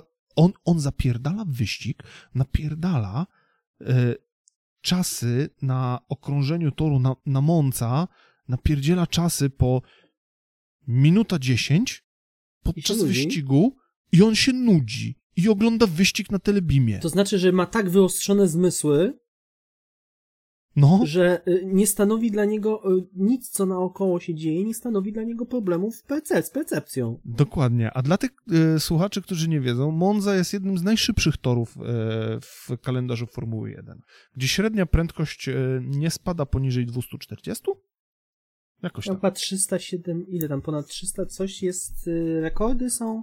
Tak, 370. 370, Tam lecą no. rekordy 370 na prostej. Wylot z paraboliki do, do tej szykany na końcu, oni tam potrafią do 370 się rozbujać. Ja sprawdzę, Monza Speed Records. A oni jeszcze potrafią sobie oglądać wyścig na telebimie. Bo na przykład on ma 20 sekund do przodu i 30 sekund do tyłu. I sobie patrzy na telebim, jak to wygląda. Największa prędkość zanotowana na Moncy to była 347. Y, To Aha. jest Bo- Bottasa. No dobra, no to trochę A, zabrakło nam. no tak, ale jak masz na przykład rekord toru, gdzie Barrichello przejechał e, całe okrążenie ze średnią prędkością Mhm. 257 km na godzinę. No. Średnia prędkość. No. 250 na godzinę. Ja tyle nawet po autobanie nie cisnąłem, a ja jeżdżę praktycznie dwa razy w miesiącu po autobanie. To znaczy, no, co miesiąc. Mhm. I nawet do tylu się nie rozbujałem. A mój rekord w kontrolowanych warunkach na lotnisku to było 199. E, pra, prawie 200, no. I byłem tak posrany, że ja pierdolę. No. No to nie, no to ja na Hungaroringu w bolidzie to ja 170 jechałem. Yy, I powiem ci, że to jest wrażenie. No jest wrażenie. A, właśnie wracając do tego, jak ten bolid jeździ, nie? No to to jest... Yy, to... Um, totalnie takie aż um, e, perwersyjnie mechaniczne wszystko, nie? Te, te, mhm. te e, słyszysz, jak te dyferencjały pracują, jak to wszystko wyje, te, to wszystko tak topornie, siermiężnie chodzi, tak brutalnie, mechanicznie, to wszystko, tak jak mówisz, te pedały, żeby wcisnąć hamulec, to musisz naprawdę złapać się kierownicy i jeszcze przyciągnąć do siebie, żeby mm -hmm. go mhm. tam wepchnąć, nie? Jest, nie mają żadnego wspomagania hamulców. Nic, ty miałeś ręczną, czy w łopatkach skrzynię? E, wiesz co, był...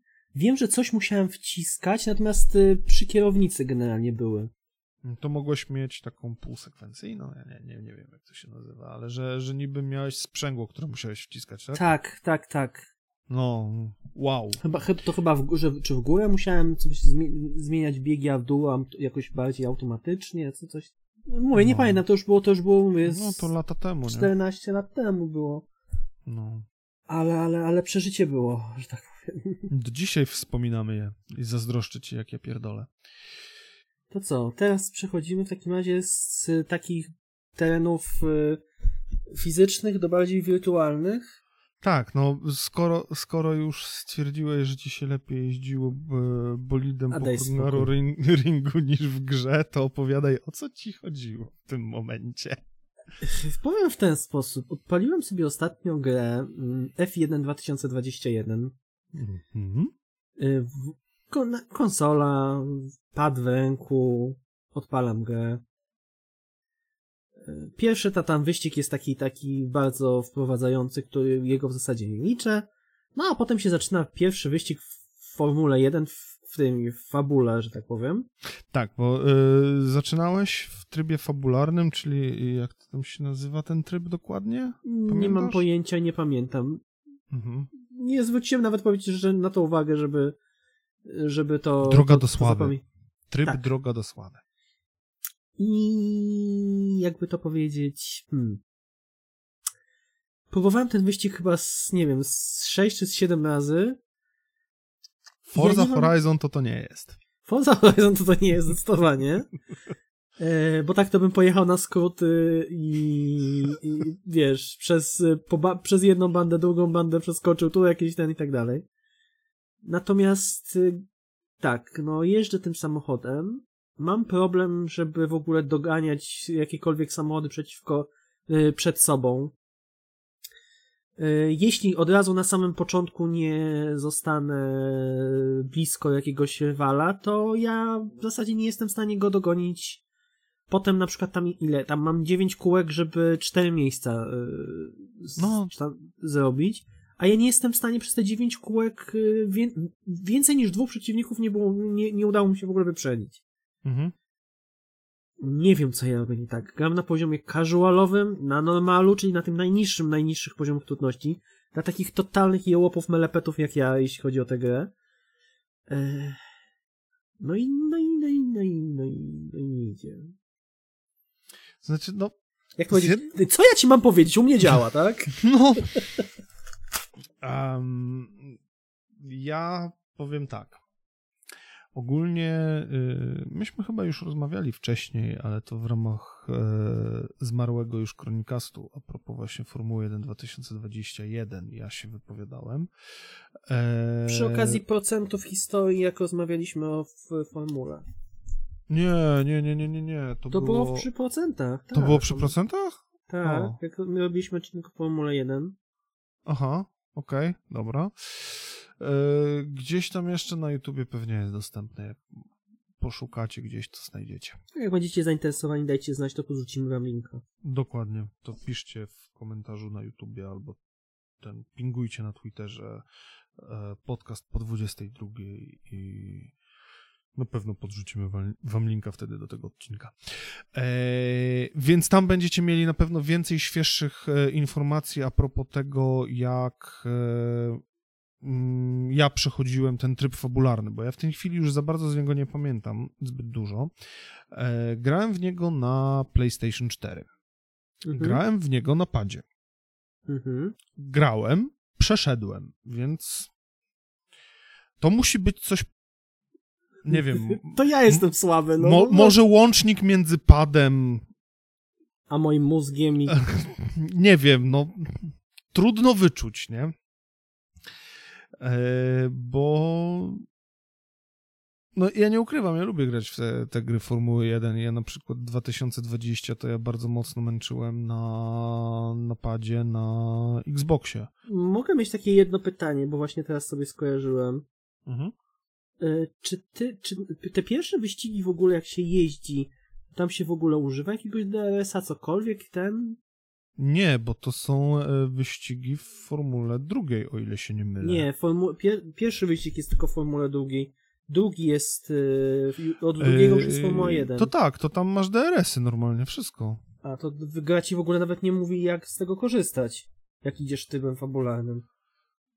To ja nawet widzę. A, to może dlatego, bo to może Hmm. dlatego, bo ja w ogóle z tego nie korzystałem, bo nawet nie, nie wiem jak czy coś. No, masz e, DRS, masz tryb ERS wyprzedzania, bo w tej. Przepraszam. W tej części się zmieniło o tyle, że się zmieniły też przepisy. W 2021 Mhm. roku zmieniły się przepisy, jeżeli chodzi o wykorzystanie trybów silnikowych i wykorzystanie trybu ERS. I cały pic polega na tym, że już tutaj nie zmieniamy w trakcie wyścigu trybu, ani nie zmieniamy trybu pracy ERS-u, e, tylko mamy do dyspozycji coś takiego, co się nazywa wyprzedzanie. Ewentualnie możemy sobie w opcjach ustawić e, ERS automatyczny, czy coś takiego, to jest już Mhm. ułatwienie w samej grze i po prostu gra tobie dobiera, w którym momencie używać ERS-u, w którym momencie odzyskiwać energię bardziej i tak dalej, i tak dalej. Ja wolę mieć nad tym osobiście kontrolę, no bo wiesz, jak, jak już Mhm. jak już latasz na wysokich poziomach trudności, to sam chcesz, wiesz, sobie odebrać energię w tym momencie, przygotować atak i wiesz już, w którym miejscu zaatakować, żeby wyprzedzić, nie?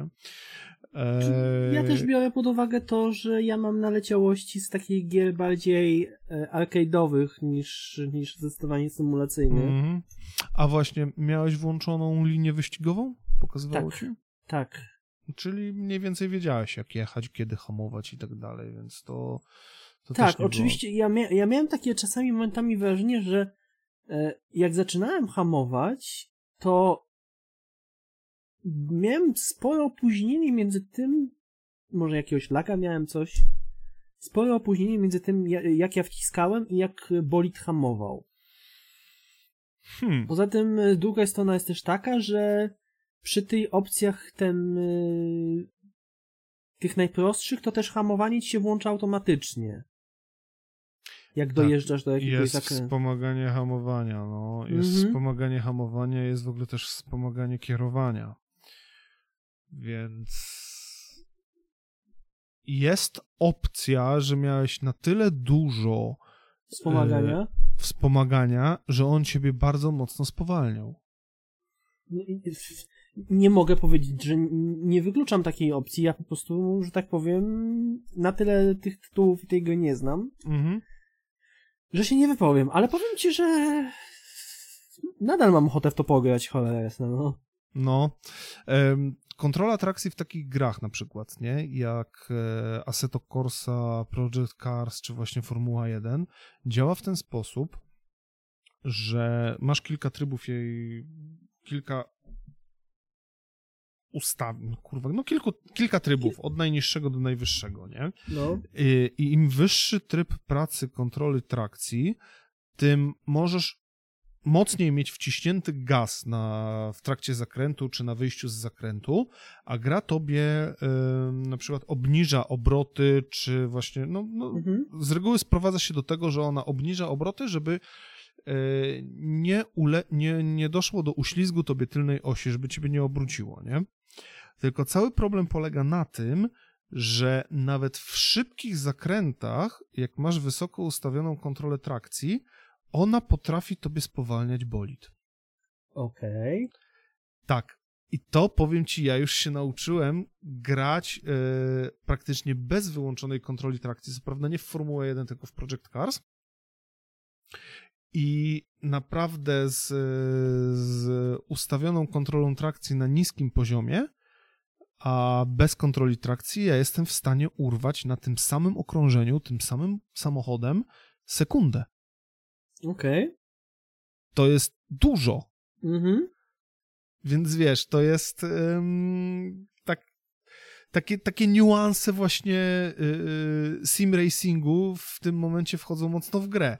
Więc nie wiem, może miałeś na tyle dużo tych wszystkich tych, tych asyst, że to Muszę, ciebie tak mocno... Albo zacznę od początku, posprawdzam sobie tam różne ustawienia. Tak, ale wiesz co jeszcze zrób? Pierwsze, y, spróbuj skonfigurować pada bo bardzo możliwe, że faktycznie masz jakieś e, opóźnienia e, na linii pad konsola.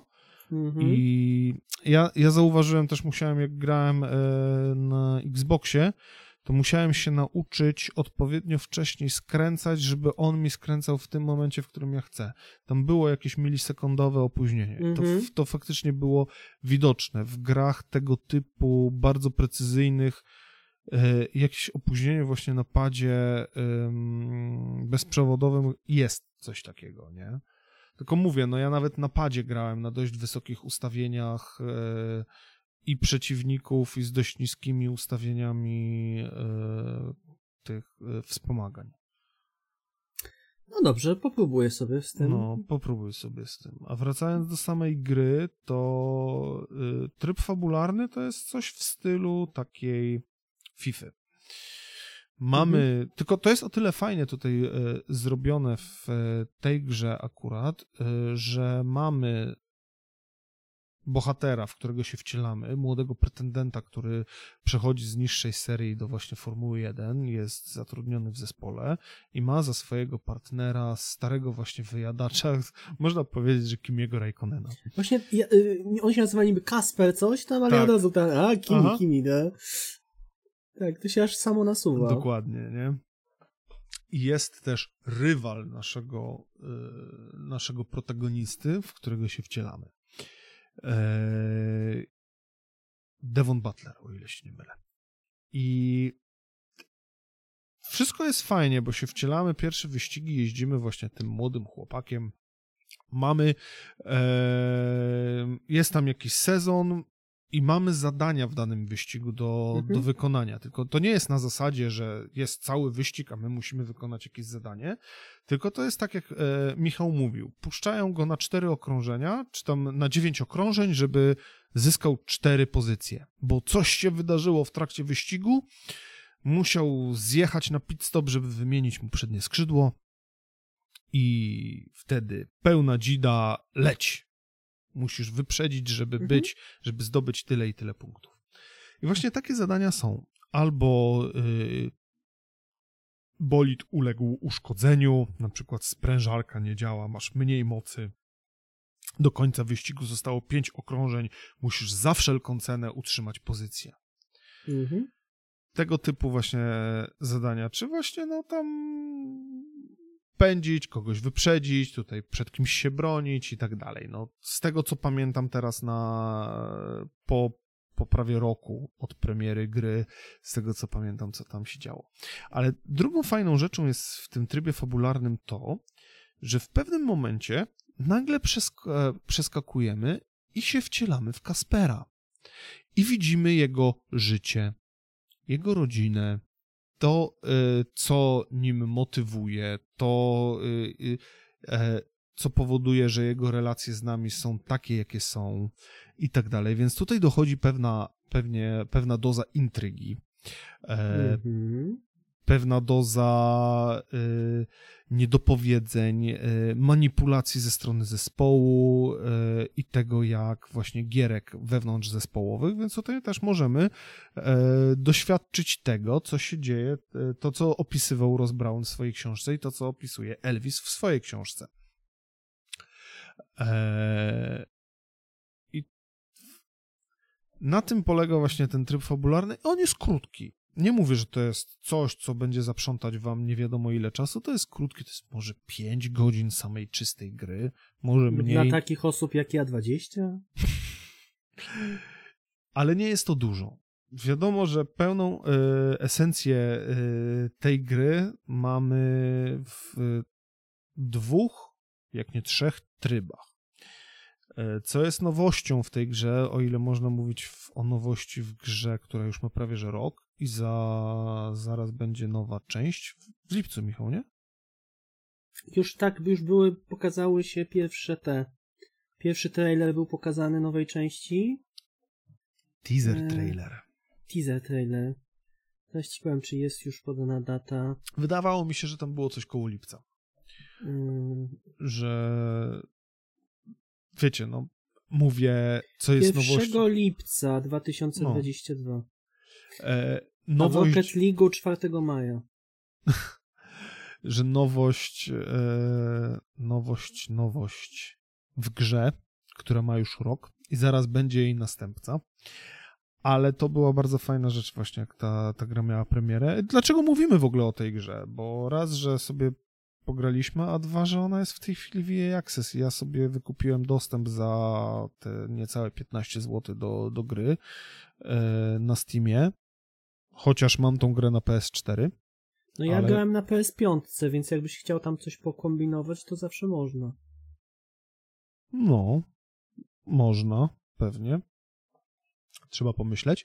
Muszę się E, nauczyć jeździć. No, nie chciałem tego mówić na głos. Ale ja jestem świadomy, wiesz, to, to, to, to nie ma tej owijania w bawełny, wiesz, tam...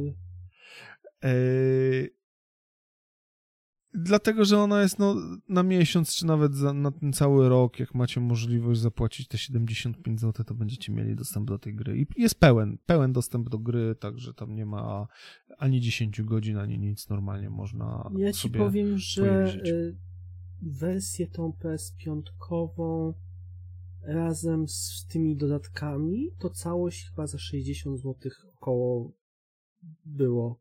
Mhm. Więc to naprawdę, teraz jak za chwilę wychodzi nowa, nowa, nowa część, to akurat starą można, znaczy starą, obecną można za grosze, że tak powiem, wyrywać niemalże.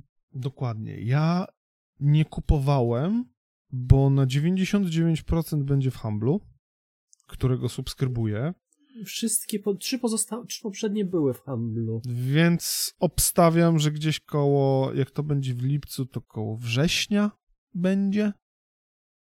Ta Zobaczymy zaraz na początku maja, co będzie teraz. też.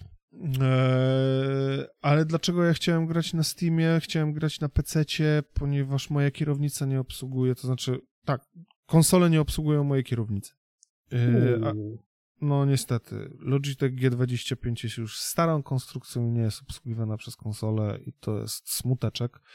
Eee, ale sobie pograłem sporo y, ostatnimi czasy właśnie w F1 y, na Steamie, eee, na kierownicy i bardzo przyjemnie się gra, w szczególności dla ludzi, którzy ogarniają już jazdę jako taką. To jest przytyk do Michała.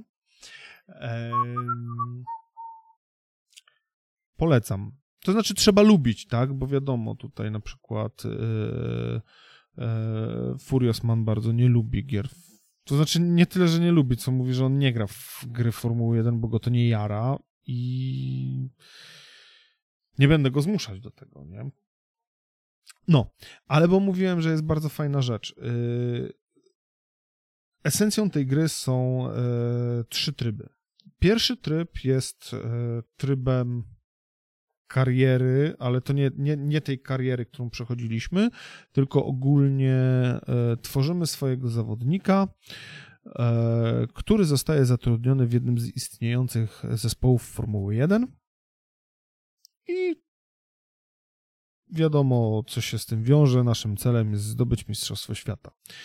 E, Z tego, co się orientuję, tam możemy chyba wybierać pomiędzy wszystkimi zespołami, ale można też e, się bawić na zasadzie, że jedziemy od dołu i po prostu staramy się zdobyć uznanie i e, dojść do jednego z najlepszych zespołów i potem w jego barwach wygrać Mistrzostwo Świata.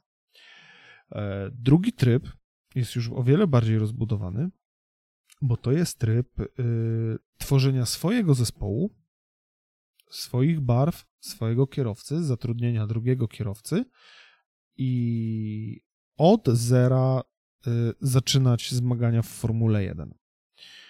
Y, tutaj wiadomo, to, to jest tryb, który już się przewijał przez e, kilka odsłon. Y, z każdymi e, zawodami dostajemy punkty rozwoju naszego bolidu i na, które wydajemy na rozwój po prostu samego bolidu, na opracowywanie nowych części, które poprawiają wydajność naszego bolidu, tempo e, i to jest faktycznie odczuwalne na torze. Co się zmieniło w stosunku do poprzedniej części, to to, że na przykład podczas e, sesji treningowych w poprzednich częściach mieliśmy z góry ustalone sześć e, sześć etapów treningowych, które musieliśmy przejść, za które dostawaliśmy e, punkty. Punkty rozwoju. Tutaj e, w tej części mamy e, losowo dobierane z puli tych sześciu, mamy dobierane trzy. Mm, trzy tryby, to znaczy nie to tryby, tylko trzy. A, uciekło mi słowo. Trzy programy treningowe. Eee, mamy losowane trzy programy treningowe z, tego, z tej puli tych sześciu e, programów treningowych, które musimy wykonać. E, I dodatkowo tutaj mamy jeszcze coś takiego, że mamy poboczne zadania, których nie musimy wykonywać, ale jak wykonamy, to dostaniemy dodatkowe bonusy. E, są to badania czasem enigmatycznie, są to zadania czasem enigmatycznie nazwane jak utrzymuj optymalne tempo w sektorze drugim.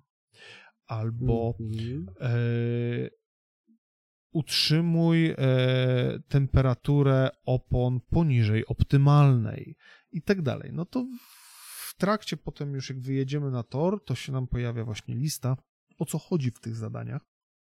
To znaczy nie pokazuje nam czasu, bo czas to jest wiadomo, że jest e, względne, ale jeżeli chodziło o temperaturę opon, to mi potem już w trakcie treningu pokazało, że muszę mieć opony poniżej 119 stopni temperatury.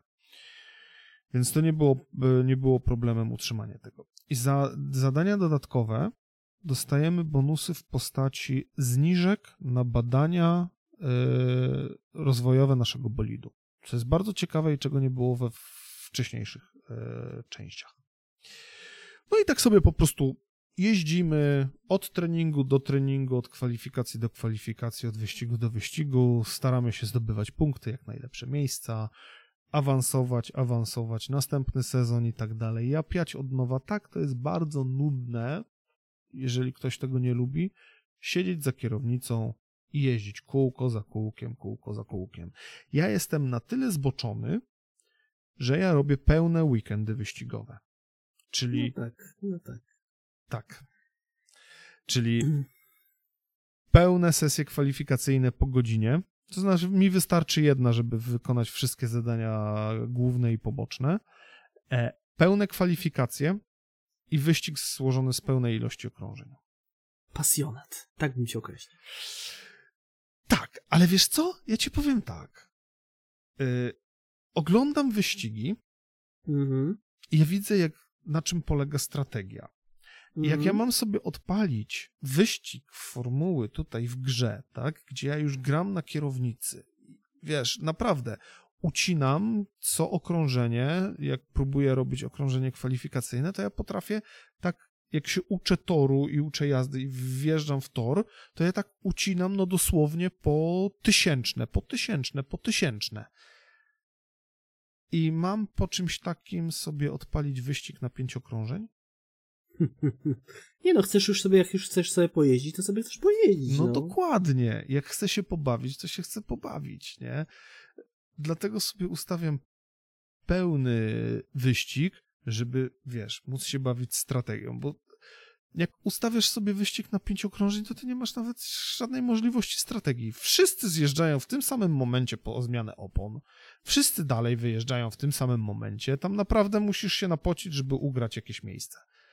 A tak jak sobie ustawiasz na przykład takie jak sobie ustawiasz pełny wyścig i masz 63 okrążenia do przejechania, no to jedziesz. Aha, dobra starać się robić strategię na jednym pit stop czy na dwa? Czy ugram więcej na tym, że będę wolniej jechać na tych oponach? Wiesz, i kombinowanie, kombinowanie, na czym więcej ugram, nie?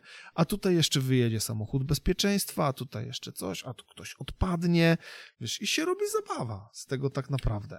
Powiedz mi, czy często właśnie podczas wyścigów dochodzi do jakichś nieprzewidzianych sytuacji?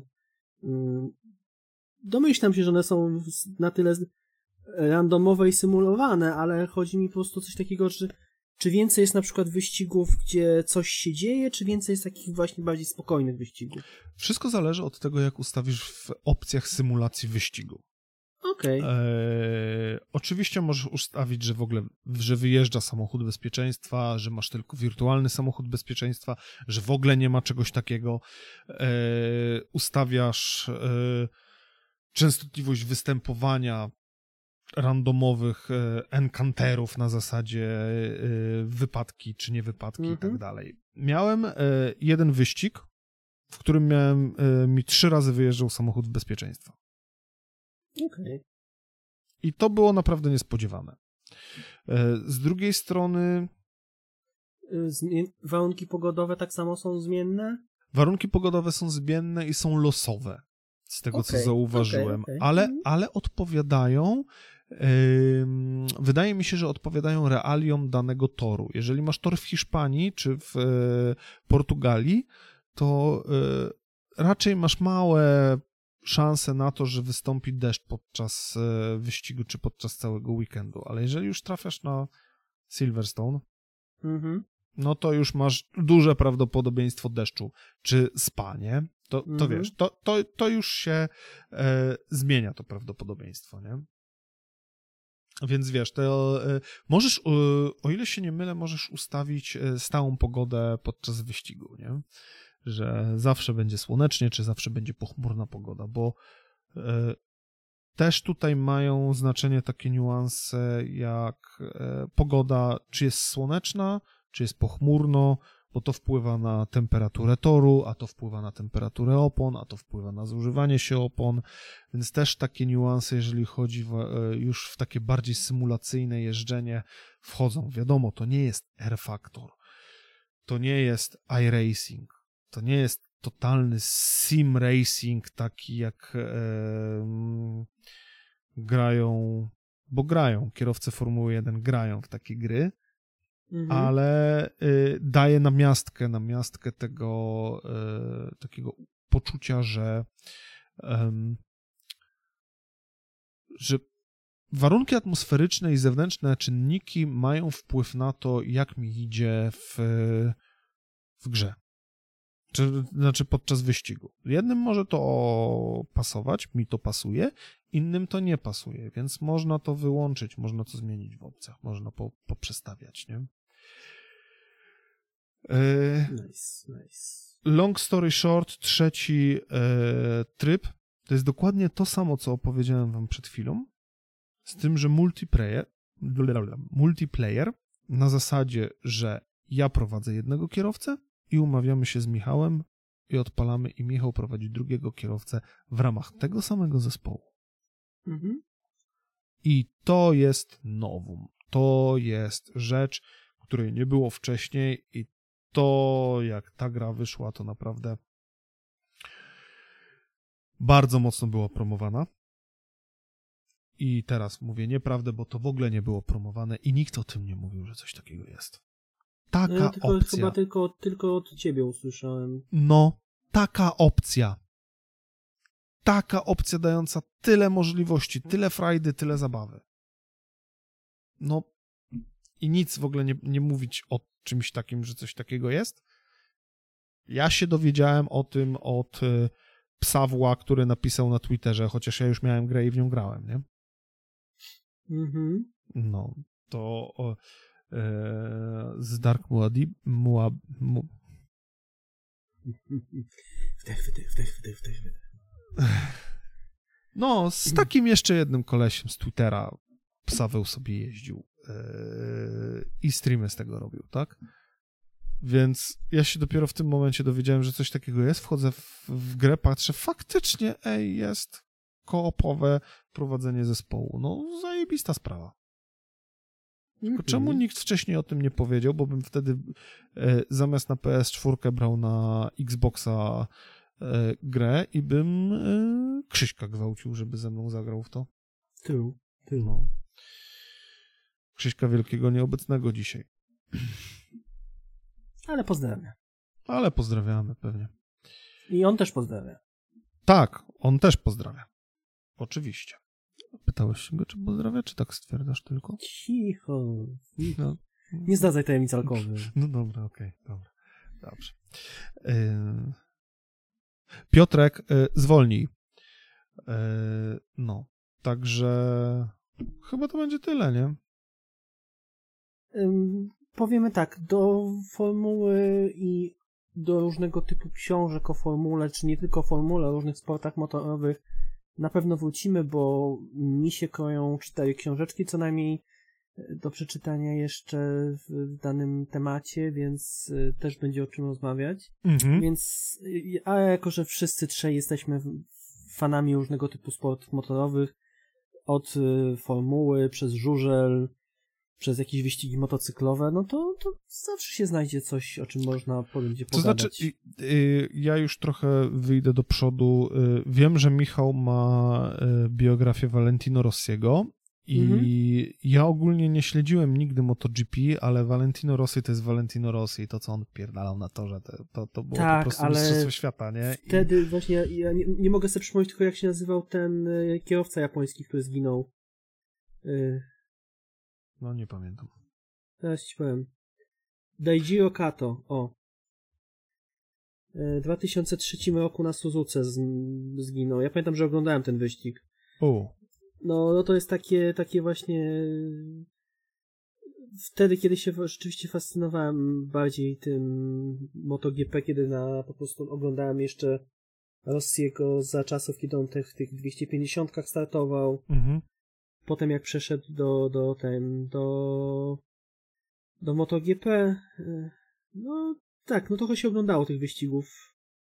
Mm, Za czasów jeszcze właśnie tego, te, tego Eurosportu, ale tego Eurosportu takiego bardziej zagranicznego, nie naszego. Tak, tak, gdzie, gdzie był jeszcze zagraniczny komentarz, nie? Tak, tak, tak, No. tak. No, więc jak mówię, jak przeczytam te biografie, to, to, to chętnie się tutaj też podzielę swoimi wrażeniami. Tak, no i ogólnie mamy jeszcze sporo fajnych książek do omówienia. Ja jeszcze do, do dzisiaj nie przeczytałem Master of Dooms, Masters of, Master of Dooms, ja pierdolę. Ja, ja, na antenie cię nie będę poprawiał, ja ci mogę, mo, ja ci mogę coś napisać. Masters of Doom e, jeszcze nie przeczytałem, aczkolwiek mam. I to jeszcze Mhm. w tej wersji limitowanej. Je, chyba, chyba w- więcej poszło limitowanych niż... Tak, dokładnie. Tu Kowal zrobił naprawdę świetną robotę. Chociaż jedna i druga jest, e, okładka mi się podoba, ale no już, e, już bym nie kupował drugiej okładki. Chociaż może jeszcze kupię, bo ta... Wiem, tak różne są te książki tam, które wydaje wydawnictwo właśnie Open Beta. Open Beta, tak. No teraz ta nowa e, wyszła Tego o jeszcze nie Sierra przy- Online, Tak, E, tego jeszcze nie przeczytałem, też ale mamy, tak, Mamy, mamy. więc kolejna książka, o której będziemy mogli porozmawiać. Nie wiem, gdzie zaginęło mi nie tylko Wiedźmin. Nie jestem pewien, czy gdzieś mam w szafie, czy komuś pożyczyłem, teraz nie wiem. Powiem tak, to, jest- to jest całkiem przyjemny tytuł. Ja, ja czytałem nie tylko Wiedźmina w wersji Tak. e, tej, bo kupiłem e, E-bookowej. e-bookową wersję, bo nie było i w, potem po kilku miesiącach Tak, Marcin, bo to jest najlepsze, Marcin że... zrobił dodruk. Tak, to było piękne, że y, na Allegro jak się chciało znaleźć książkę, to książki kosztowały 200 zł, a potem... 300, y, no. Tak, a potem Koso powiedział tak, ty, to może ja najpierw sprzedam te swoje egzemplarze, które mi zostały jeszcze, ten, a potem dopiero, dopiero zrobimy dodruk. Dokładnie, dokładnie, Ojejku, to- no, to no było złoto. z, z dnia na dzień po prostu źródełko się wyczerpało. Tak, to, to było piękne. E, to jest to i z takich książek, które niedawno kupiłem, to mam jeszcze taką, to Michałowi już mówiłem na ofie wcześniej, e, mam książkę Pirazy Oko, jest Mata Parkera, to jest komedia matematycznych pomyłek. Mhm. E, jest to książka, e, o ile się nie mylę. Wojtek Drewniak? Wojtek Drewniak z tego. Historia yy, to bzdura, tak? Dobrze mówię? Historia bez cenzury, co ja pierdolę. Ojejku, ale y, powiem ci tak, bardzo mi się podoba, y, jak to się mówi, przetłumaczenie angielskiego tytułu. E, bo y, tytuł angielski jest Humble Pie. Aha. I to jest właśnie no. taki, no. Że trzeba mieć jednak tutaj właśnie tę, pokorę wobec matematyki i tak dalej. Dokładnie. E, a tutaj te, wzięli to pi razy oko, czy ten, to, to, to, to się mówi u nas właśnie, tak pi razy mhm. oko, pi razy no. Bardzo, bardzo fajnie, fajnie tytuł przetłumaczony, to muszę przyznać. Patrzę właśnie tutaj na tą e, stronę kto jest odpowiedzialny za tłumaczenie, ale... A, Jakub Radzimiński. Pozdrawiamy książka, pana Jakuba. Książka Mata Parkera jest. A książka jest Mata Parkera, tak. I e, przeczytam wam tylko zdanie z, e, z tylnej okładki. E, przeczytacie o zabawnych, a także tragicznych w konsekwencjach matematycznych błędów, pomyłek i niedokładności. Przekonacie się, co może się zdarzyć, kiedy w rzeczywistym świecie z matematyką coś pójdzie nie tak. Więc y, książka y, jest y, czymś w stylu mechanik, czyli zbiorem anegdot. Mhm. I prawdopodobnie będzie to książka, gdzie będę bardzo często sobie napierdalać facepalmy e, mhm. w głowę, jak mogli do tego doprowadzić. E, a właśnie jeszcze e, Wojtek Drewniak z Historii bez cenzury też możecie sobie poszukać tego odcinka. Jakby co, to pingujcie, to gdzieś tam wam podrzucę linka. To ten, to też przytacza kilka ciekawych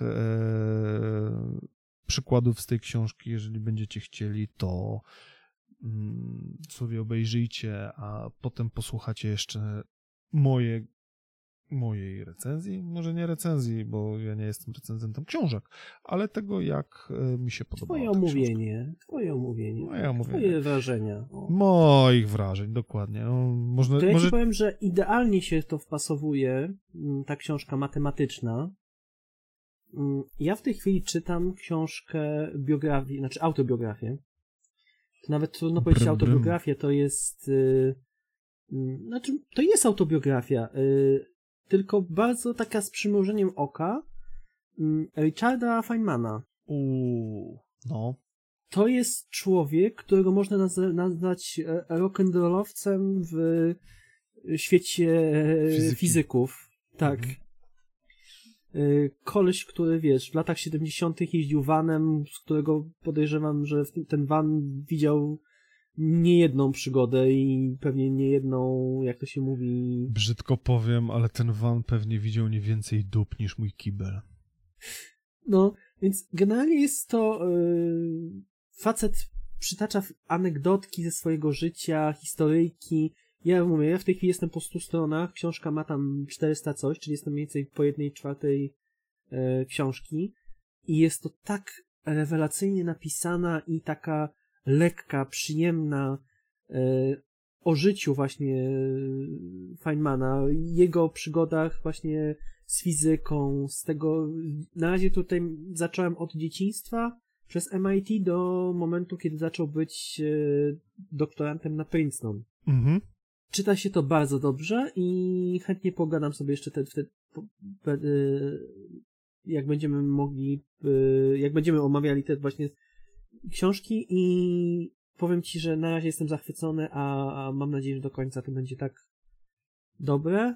Tym bardziej, że to mówię, jest to człowiek, który zdobył mm, Nagrodę Nobla, a jednocześnie jest, jak to się mówi, jednym z najwybitniejszych fizyków w historii, a na pewno w XX wieku.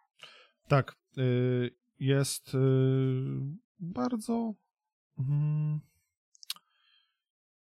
Był bardzo płodny swego czasu y, Feynman, ale płodny nie na zasadzie, że pisał bardzo dużo książek czy coś takiego, tylko bardzo dużo jego przemyśleń i prac jest do dzisiaj cytowanych i do dzisiaj jest.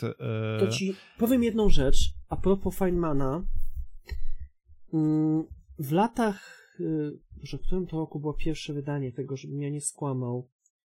Zaraz ci powiem, czy to jest y, informacja na ten temat. W 68 roku jest, y, w 63 roku dla, dla Caltechu, czyli dla tego California Institute of Technology, mhm.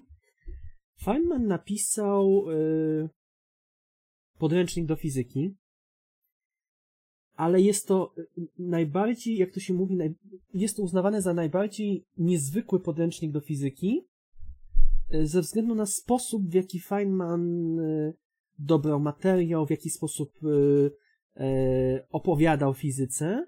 I to on cię, właśnie przez to, że on ma taki, taką lekkość, tak. on, cię, on cię zabiera przez niemalże przez przygod, przygoda, że fizyka jest dla ciebie przygodą, a przy okazji się uczysz. Oczywiście to są y, tam trzy czy cztery tomy podręcznika dla fizyki, dwuletniego mhm. kursu fizycznego, więc generalnie jeśli chcesz zostać, one są dla, dla fizyków, tak? Mhm. Ale to jest też, y, że tak powiem, zbiór wykładów, z którymi może się każdy zapoznać, ponieważ całość jest udostępniona po angielsku na stronie e, Caltechu, więc można się z tymi wszystkimi wykładami zapoznać a również, również wyszło to w formie polskiego, e, w polskim wydaniu. W tej chwili jest takie tak zwane wydanie milenijne, czyli 2014 rok po raz kolejny e, został u nas wydany, też no, wydany. Przedruk tak zwany. I powiem ci tak, ja właśnie sobie też tak e, czasami coś tam poczytam trochę z tego i naprawdę to się bardzo dobrze czyta. Ja nie muszę sobie zapamiętywać wzorów fizycznych, nie muszę, so, nie muszę się uczyć jakiś, nie wiem... A ty masz ten podręcznik do fizyki? Ty to ja masz? Mam go, ja mam pierwszy tom tego podręcznika aha, na razie, bo aha, sobie, aha. że tak powiem, e, wziąłem, żeby sobie poczytać i powiem ci, że pierwszy, w ogóle pierwszy tutaj początek jest o, o materii, o atomach, o reakcjach chemicznych, ale to jest tak obrazowo, że ty nie musisz się zastanawiać, nie musisz zapamiętywać na zasadzie, a bo, bo, bo no, przykładowo woda ma takie i takie i takie właściwości. Nie, on cię tu prowadzi przez cały proces myślowy, jak, jak, co, jak co funkcjonuje, dlaczego, jakieś, wiesz, kwieciste porównanie i tak mhm, dalej. Mhm, mhm. Świetnie się to czyta.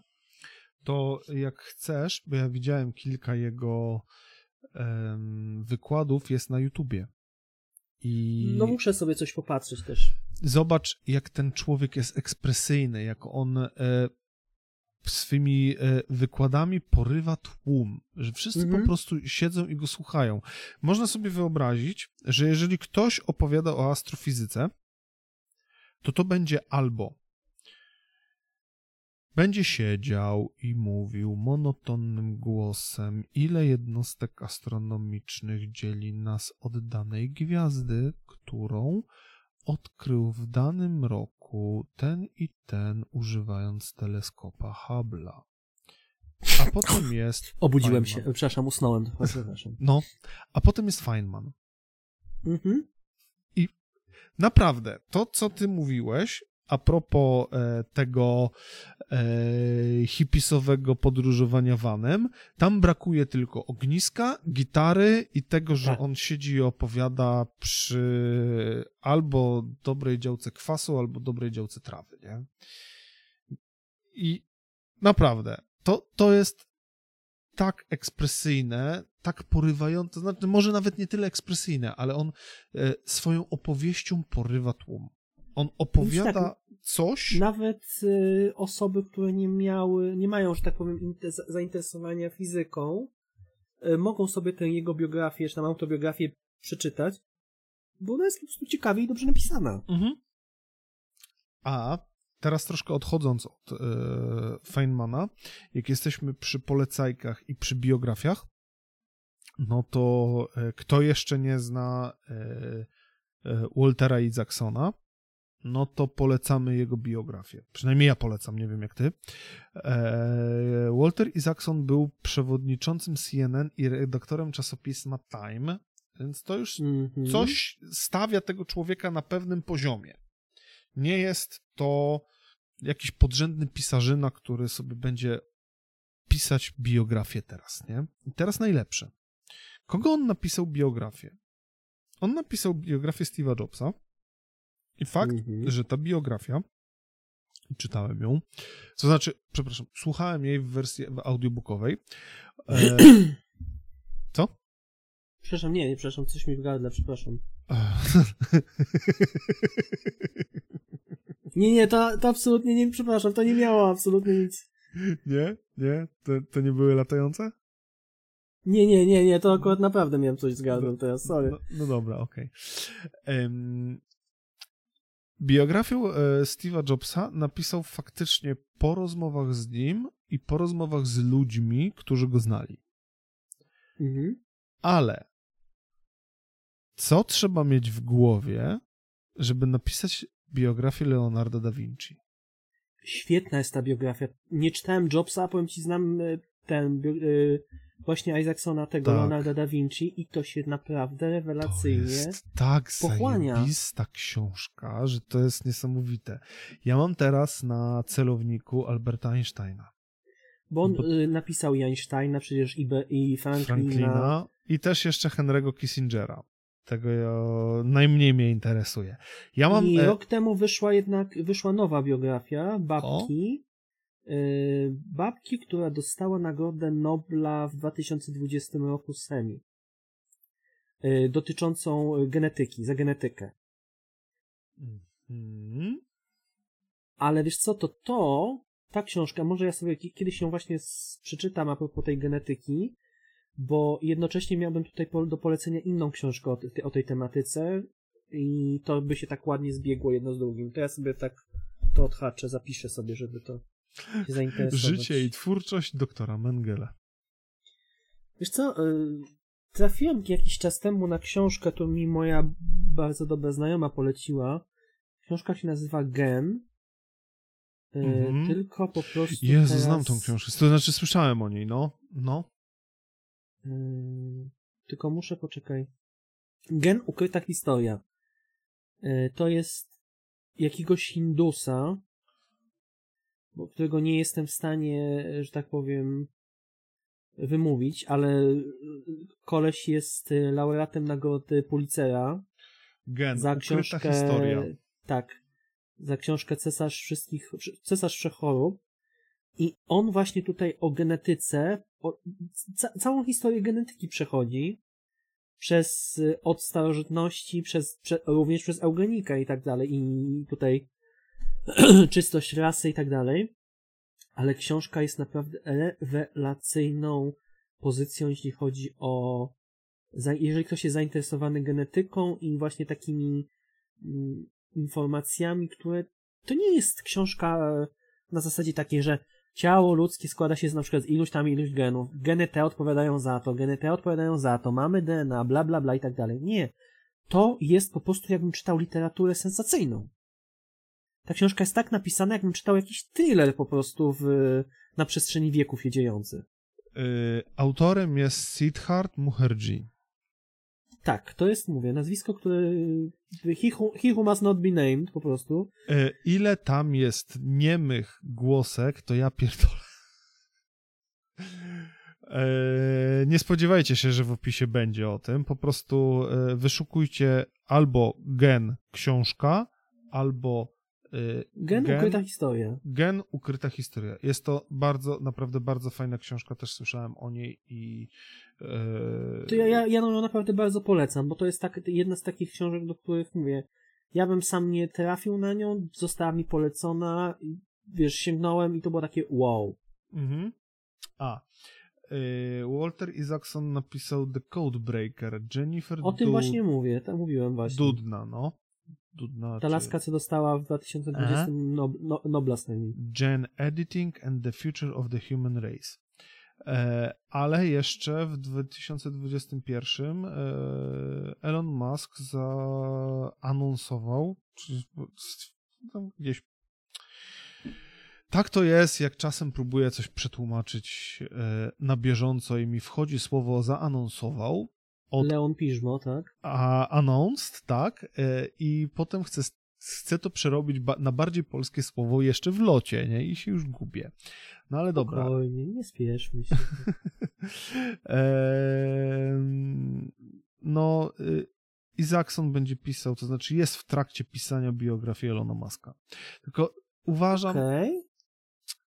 Może Chyba za być... wcześnie jest dla mnie No właśnie. czyjejś biografii. No właśnie. Tak samo jak reklamowanie bi- biografii tego yy, Louisa Hamiltona stwierdzeniem, że to jest yy, wiesz, pełna i kompletna biografia Hamiltona. Takie, Do Kurwa, roku jeszcze żyje. 2014. tak, przecież on jeszcze żyje. No dokładnie, no.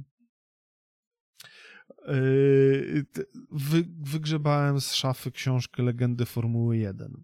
Na okładce jest Hunt, Lauda, Senna, Prost i Hamilton. Hamilton- Schumachera, ciekawe. A nie. Schumacher też jest. E, Okej. ale, ale Hamilton y, podczas jego pierwszego czy drugiego sezonu w, w McLarenie już był uznany za legendę. Oczywiście y, patrząc na nazwisko autora książki, widząc, że to jest Brytyjczyk, no to nic dziwnego, nie? No, słuchaj, poza tym, jeżeli Hamilton był wtedy na topie, to reklamowanie jeszcze do tego, przepraszam, że to powiem, ale czarnym kierowcą Formuły 1 to po prostu było moim zdaniem podbi- kwestia podbicia sprzedaży. Michał, jesteśmy po 22. Czemu przepraszasz za mówienie czarny kierowca? Jest. To trzeba mu przyznać. Jest pierwszym czarnoskórym kierowcą w Formule 1. Jest? To był pierwszym Jest. czarnoskórym czy pierwszym mistrzem? Pierwszym czarnoskórym. W ogóle nie było wcześniej czarnoskórego kierowcy. No, tak na moje to nie. Bo Hindusa, Hindus jakiś jeździł, ale... Tak, Hindus jeździł, ale Hindus był beżowy. Czy brązowy? Jeden chuj. No nie, no w każdym razie to mówię, jeśli, jeśli mówię, próba zareklamowania osobą, która jest akurat na topie, no to ni- nic dziwnego, jeszcze do tego Brytyjczyk, tak? No, dokładnie. No, Brytyjczyk pisze książkę, w której nie ma użyć Brytyjczyka, który w pierwszym sezonie startów w Formule 1 mało co nie wygrał swojego mistrzostwa. A wiesz, ja naprawdę szanuję Hamiltona za to, że on jest dobrym kierowcą i dostał, na, dostał rewelacyjne auto. Był dobrym kierowcą. Nie, on jest dobrym kierowcą, tylko że do tego, żeby wygrywać, trzeba mieć jeszcze dobre auto. To Był dobrym kierowcą. To, co myśmy, Michał, rozmawiali. On się rozleniwił. On już nie potrafi się zaadoptować do bolidu, który nie... no to od- za chwilę odejdzie, no, no, no i tyle, no. Co, co poradzisz, no. Ja nic nie poradzę, będę się cieszył. Rosberg wygrał mistrzostwo jedno i powiedział koniec, on osiągnął swój cel i tyle, no.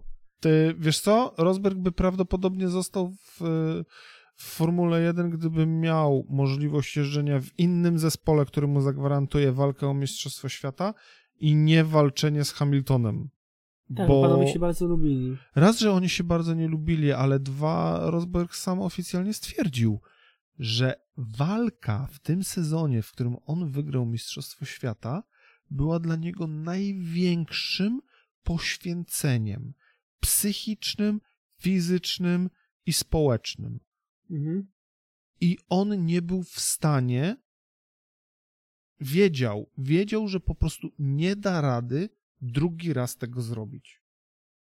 No i zapisał się jako mistrz świata w historii. Jako- Jako ten pierwszy, który pokonał Hamiltona. Słuchaj, no patrz, Alonso ma tylko dwa, Mhm. tylko jeden tytuł więcej, tak? No, No, a Alonso jest uważany za boga kierownicy. no, prawda? Nie? To jest w ogóle. Alonso jedzie, ty.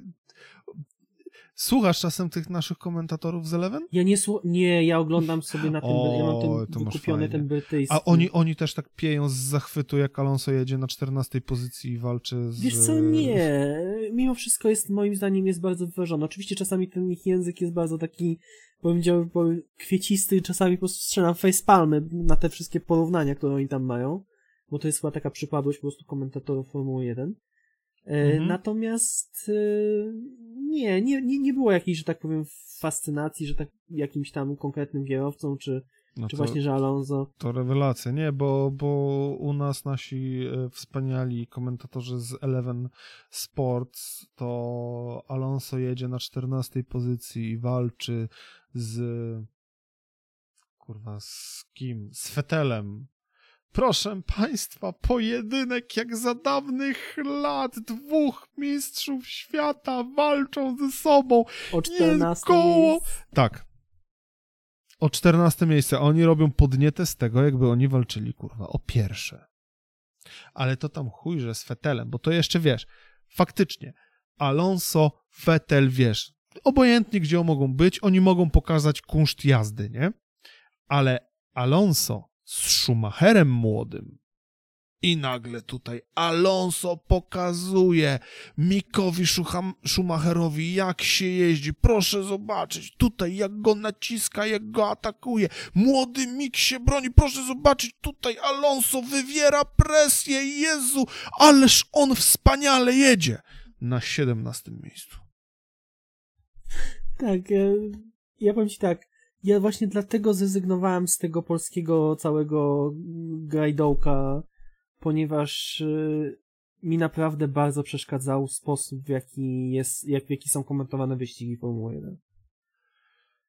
Tego się po prostu nie dało słuchać momentami. To Tego jest... się nie da słuchać. Ja naprawdę czekam na to via Play, jak wejdzie, jak pokaże po prostu pierwszy sezon, jak wygląda komentarz. Jeżeli A ten widzisz, koment- ten brytyjski jest o tyle fajny, powiem ci, No, że to, to koszt to jest w granicach tam 20 zł miesięcznie wychodzi, bo jak płacisz za cały rok, tak? No to tragedii nie ma, I- i- no. I masz dwa, masz yy, całe 12 miesięcy po prostu yy, raz, że masz dostęp do wyścigów, ale masz tam, wiesz, Formuła 1, Formuła 2, Formuła 3. Masz dostęp do wszystkich wyścigów archiwalnych chyba sprzed z ostatnich kilku lat. No Masz właśnie. mnóstwo filmów dokumentalnych, masz mnóstwo podsumowań. Tam są, w zasadzie znajdziesz podsumowanie każdego sezonu od 1970 roku, więc tak naprawdę, mówię, dostajesz Formułę 1 plus całą masę materiałów dodatkowych. Dobrze, tylko y, ty mówisz w tej chwili o F1 TV Pro, tak? F1 TV. F1 TV, no Tak. Dobrze. To powiedz mi, jak jest z możliwością oglądania po czasie? Nie mam czasu usiąść do wyścigu w niedzielę o godzinie. Ale ja dokładnie to robię. I Ostat... Ostatnie dwa wyścigi to było Ile na takiej mam zasadzie. czasu na obejrzenie? Jak to ile masz czasu na obejrzenie? No, ile mam czasu, żeby Ja obejrzeć? sobie, dzisiaj, ja sobie dzisiaj usiądę do obejrzenia i obejrzę sobie wyścig sprzed trzech lat. Dobrze, ale y, nowe wyścigi. No Ale wszystkie To masz. No, jest to samo, cał- tak? Jak masz wyścig się kończy, archiwum. jak wyścig się kończy, to mogę go, o, nawet nie tyle on się musi skończyć, ale jak jest w trakcie, to ja mogę usiąść i zacząć oglądać od początku? Tak. Okej, dobrze. Tak, to jest właśnie dobre, bo czasami było tak, były takie sytuacje, że tak jak mówię, wyścig był tam o 7 rano ostatnio, gdzieś Mhm. tam, Mhm, mhm. to ja, myśmy stwierdzili z moją małżonką tak, że nie, my nie patrzymy kto wygrał, my sobie do tego usiądziemy koło godziny 15 i sobie obejrzymy na Dokładnie, do- spokojnie. Ja dokładnie tak samo robię, nie? Ja dokładnie z Dominiką tak samo robię. Albo My- gdzieś jesteśmy na przykład na, na, Mhm. u, kogoś, u kogoś, nie wiem, w gościach czy coś, akurat trwają kwalifikacje, nie, nie patrzymy. I, i to jest jedna, jedna fajna rzecz. F1.com, tam, przepraszam, F1 TV Mhm. nie ma tam żadnych pokazanych wyników. Nie dowiesz się, kto wygrał. Musisz. To, to znajdziesz na stronie F1.com. F1 Tak. TV nie ma wyników. To Okej. jest tak rewelacyjna rzecz. No, że po prostu wchodzisz wejdź- na stronę i nie, nie wali tobie spoilerami w mordę prosto, Tak, nie? tak. I to jest mała rzecz, ale to jest tak istotne dla To mnie. bardzo dużo daje. Oglądam, mówię, my oglądamy sobie tam, mówię, chcemy, widzimy jakąś sytuację na torze, tak? Mhm. To cofamy sobie kawałeczek, oglądamy jeszcze raz. i Wracamy za chwilę do, do, do wyścigu live. Mhm. Nie, nie, naprawdę, naprawdę to jest ten, no, plus to, że możesz sobie w każdej chwili popatrzeć na to, gdzie dany kierowca jest na torze, posłuchać sobie tych radyjek yy, z kierowców, No, możesz sobie, to. możesz sobie odpalić kamerę z y, bolidu dowolnego, że tak powiem, kierowcy, ale, yy, i to jest celowo zrobione, ka- yy, sygnał z kamer kierowców jest opóźniony o jakieś tam, nie wiem, pół minuty czy minutę. Ja podejrzewam, że to jest właśnie wtedy, gdyby się na przykład zdarzył jakiś wypadek, Tak. to oni mogą to ciachnąć i nie pokazujemy tego. Mhm.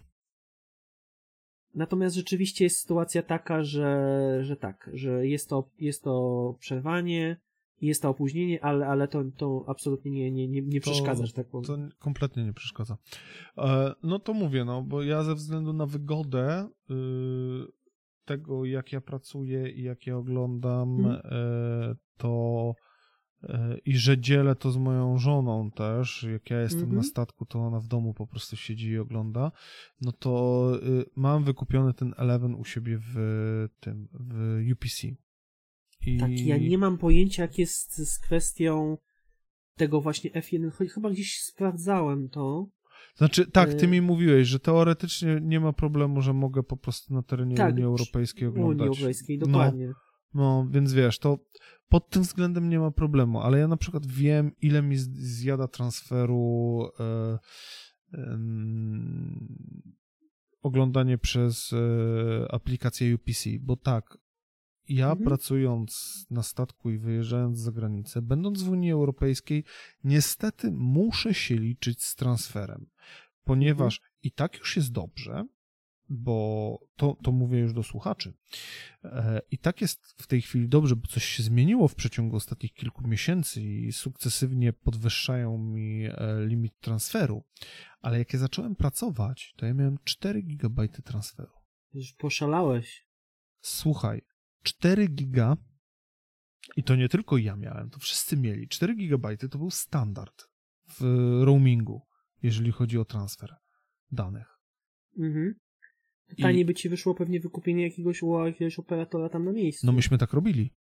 No. Myśmy na spółkę brali za 50 euro, to, to nam wychodziło taniej. Po 25 euro na web myśmy wykupywali w Vodafone'ie 50 gigabajtów na miesiąc poza Holandią, a w Holandii mieliśmy 10 GB dziennie. I to nam wychodziło taniej, ponieważ każdy następny gigabajt nas kosztował z polskich operatorów po 18 zł. Za gigabajt. A wyścig potrafi zjeść gigabajt. Mhm. No. Także mówię, te, ostatnio się zmieniło, bo w tej chwili już mam 10 gigabajtów przeciągu ostatniego pół roku mi z 4 do 10 wzrosło. Nie wiem, co się dzieje, ale to w, i w Playu, i w Orange. Ale dalej jestem zmuszony do liczenia. Do liczenia Czaję, rozumiem, transferu, rozumiem. więc wiesz, yy, ja wiem, ile mi zżera yy, ta aplikacja UPC, wiem, ile mi to wpierdziela transferu. Ja sobie mogę tam modyfikować, to znaczy no, zmienić jeszcze jakość i tak dalej. Nie wiem, jak to wygląda w e, tym F1 TV Pro, nie? E... Jakość możesz sobie ustawić niższą. Mhm. Zaraz ci powiem dokładnie, jakie, ten, jakie to są możliwości. No to jak można... Ja mówię, ja, ja mam to y, na komputerze, ja mam na komórce, na tablecie, więc w zależności od tego, gdzie aktualnie jestem, to potrafię sobie na przykład właśnie wyścig włączyć, coś tam pooglądać. Mhm. Kumam. No, będę musiał pomyśleć nad tym. Na razie bardziej myślę o tym via Play, e, żeby to zrobić, żeby nie, nie dublować aplikacji nowego konta i tak dalej, tylko w ramach abonamentu w, w telewizji sobie wykupię nowego dostawcę Formuły 1, a jak mi nie będzie pasować komentarz, to już się nie będę pierdolić, nie? Akurat mówię, jestem bardzo zadowolony z tego, że żyjemy w takich czasach, że mamy dostęp do bezpośrednio od, do, do dostawcy usługi danej, jaką jest Formuła 1, sygnału od, no, od formuły, tak? Bezpośrednio od formuły, no żyjemy w takich czasach, to jest w ogóle rewelacyjne, nie? Kto by pomyślał o tym? A to jest, a to chy, chyba. Nie jestem na 100% nie jestem na 100% teraz pewien, ale wydaje mi się, że nie, to już było po, po zmianie. E, Bernie Eccleston nie był internetowy, on chciał, żeby Formuła 1 była dostępna w sieciach kablowych, najlepiej za paywallem, e, czyli tak jak jest w tej chwili w sieciach kablowych, że trzeba dodatkowy abonament tak. wykupić na... Jak Liga Mistrzów. Tak. Na, na dany pakiet sportowy, żeby móc oglądać Formułę 1. Najlepiej, żeby Formuła 1 była odrębnym pakietem. Mhm. Odrębny kanał w ogóle i tak dalej. Aha, aha, aha, aha. Tak, przez to, że y, Robert Kubica jeździł, to mieliśmy ten, ten komfort, że w ogóle był w Polsacie Polsacie. Formuła Mhm. 1 była puszczana, potem była dopiero w Polsat Sport i czasem w Polsat News. To, to, to mnie spierdalało, nie? Pamiętasz jeszcze ten pasek, kurwa, z wiadomościami, Pamiętam, który tam pamiętam, latał? tak. Ja je.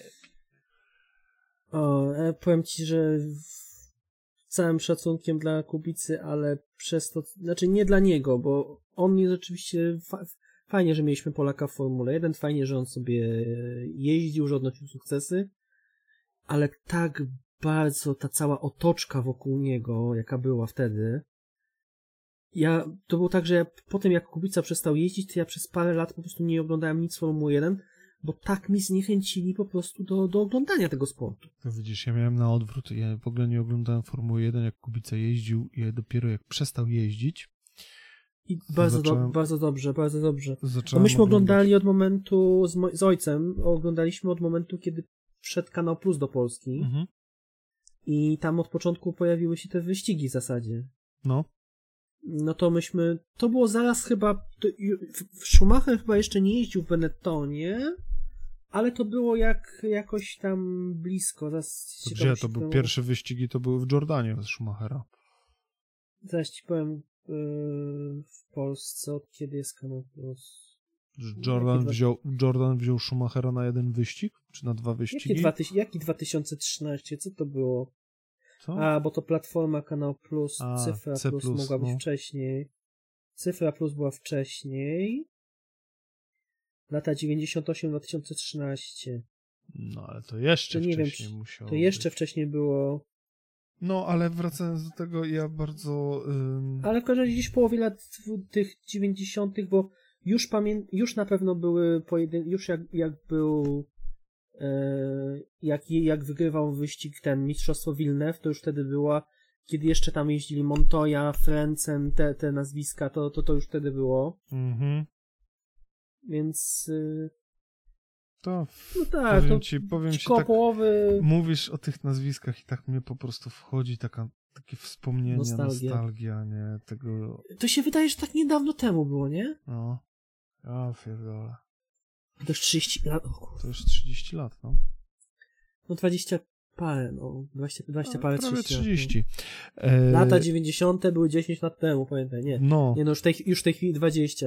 no, już prawie 20, no 15.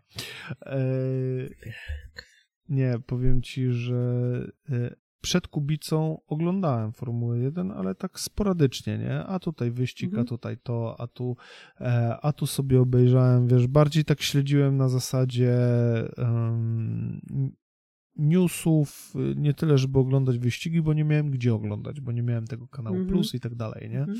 Więc wiesz, zawsze to było na zasadzie em, kibicowania przeciwko temu przebrzydłemu Niemcowi we włoskim samochodzie. I. O widzisz, a ja właśnie Kubu Schumacherowi kibicowałem. E, wiesz, może gdybym był wkręcony w Formułę 1, tak jak jestem w tej chwili, może bym jemu też kibicował, nie? Bo, Ale wiesz, co bo jest te- najlepsze? Ale wiesz co? No właśnie, bo to jest najlepsze. Ja zawsze kibicowałem e, McLarenowi. McLaren zawsze dla mnie był e, tym takim e, pretendentem, który walczy z tym hegemonem. Mhm. Bo, bo mówię, nie siedziałem nigdy w, e, tak mocno w tamtym czasie w Formule 1, nie? I wiesz, i Mika Hakkinen, który z nim walczył, czy Damon Hill, który walczył z Schumacherem, nie?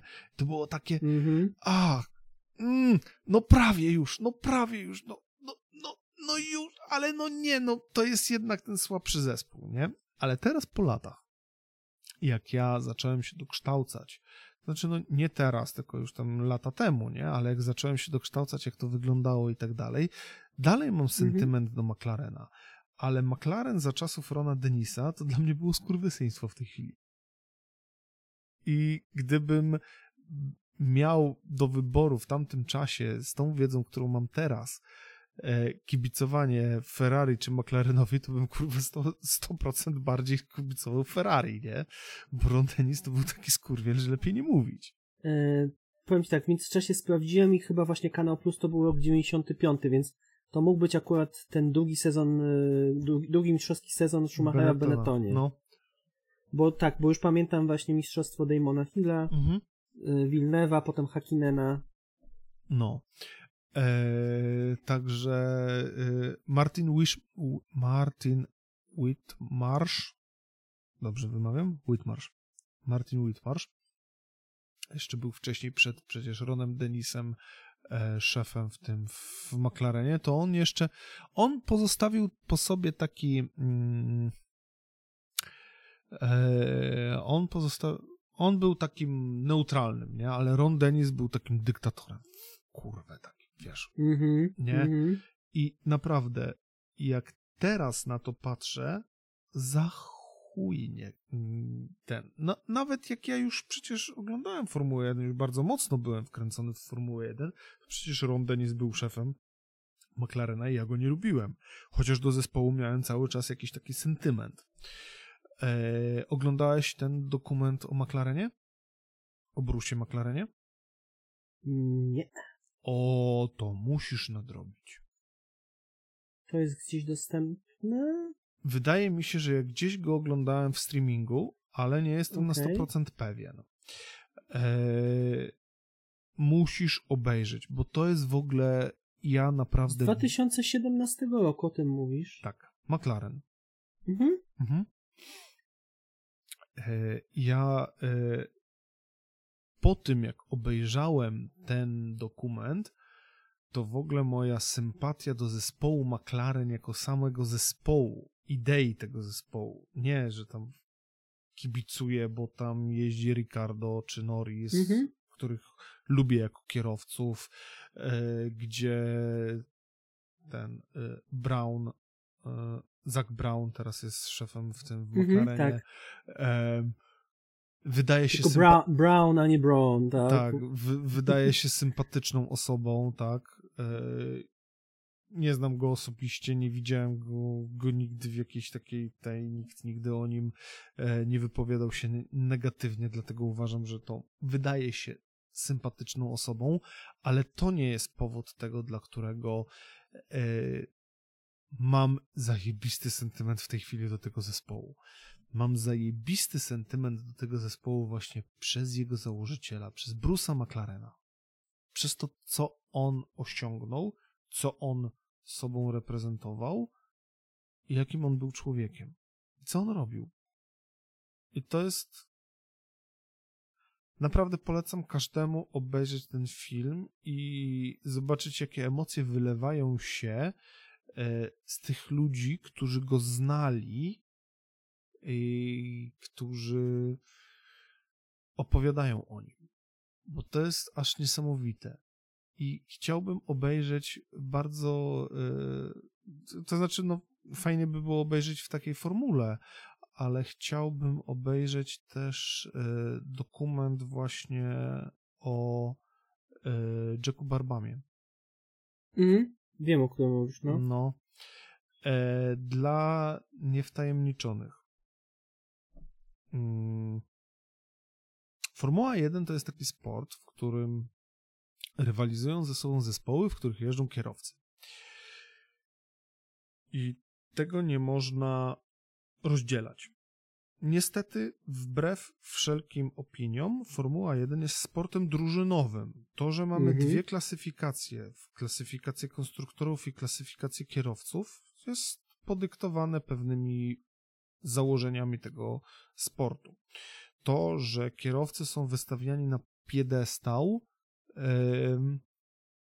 to jest kwestia tego, że mamy klasyfikację kierowców. Ale przytoczę jeszcze raz to zdanie. Żaden dobry kierowca nie wygrał w słabym zespole Mistrzostwa Świata. To znaczy w, Mhm. w słabym bolidzie. Więc to jest ewidentny przykład tego, że nie da się rozdzielić dobrego kierowcy i to znaczy nie da się rozdzielić kierowcy od zespołu. To są naczynia połączone.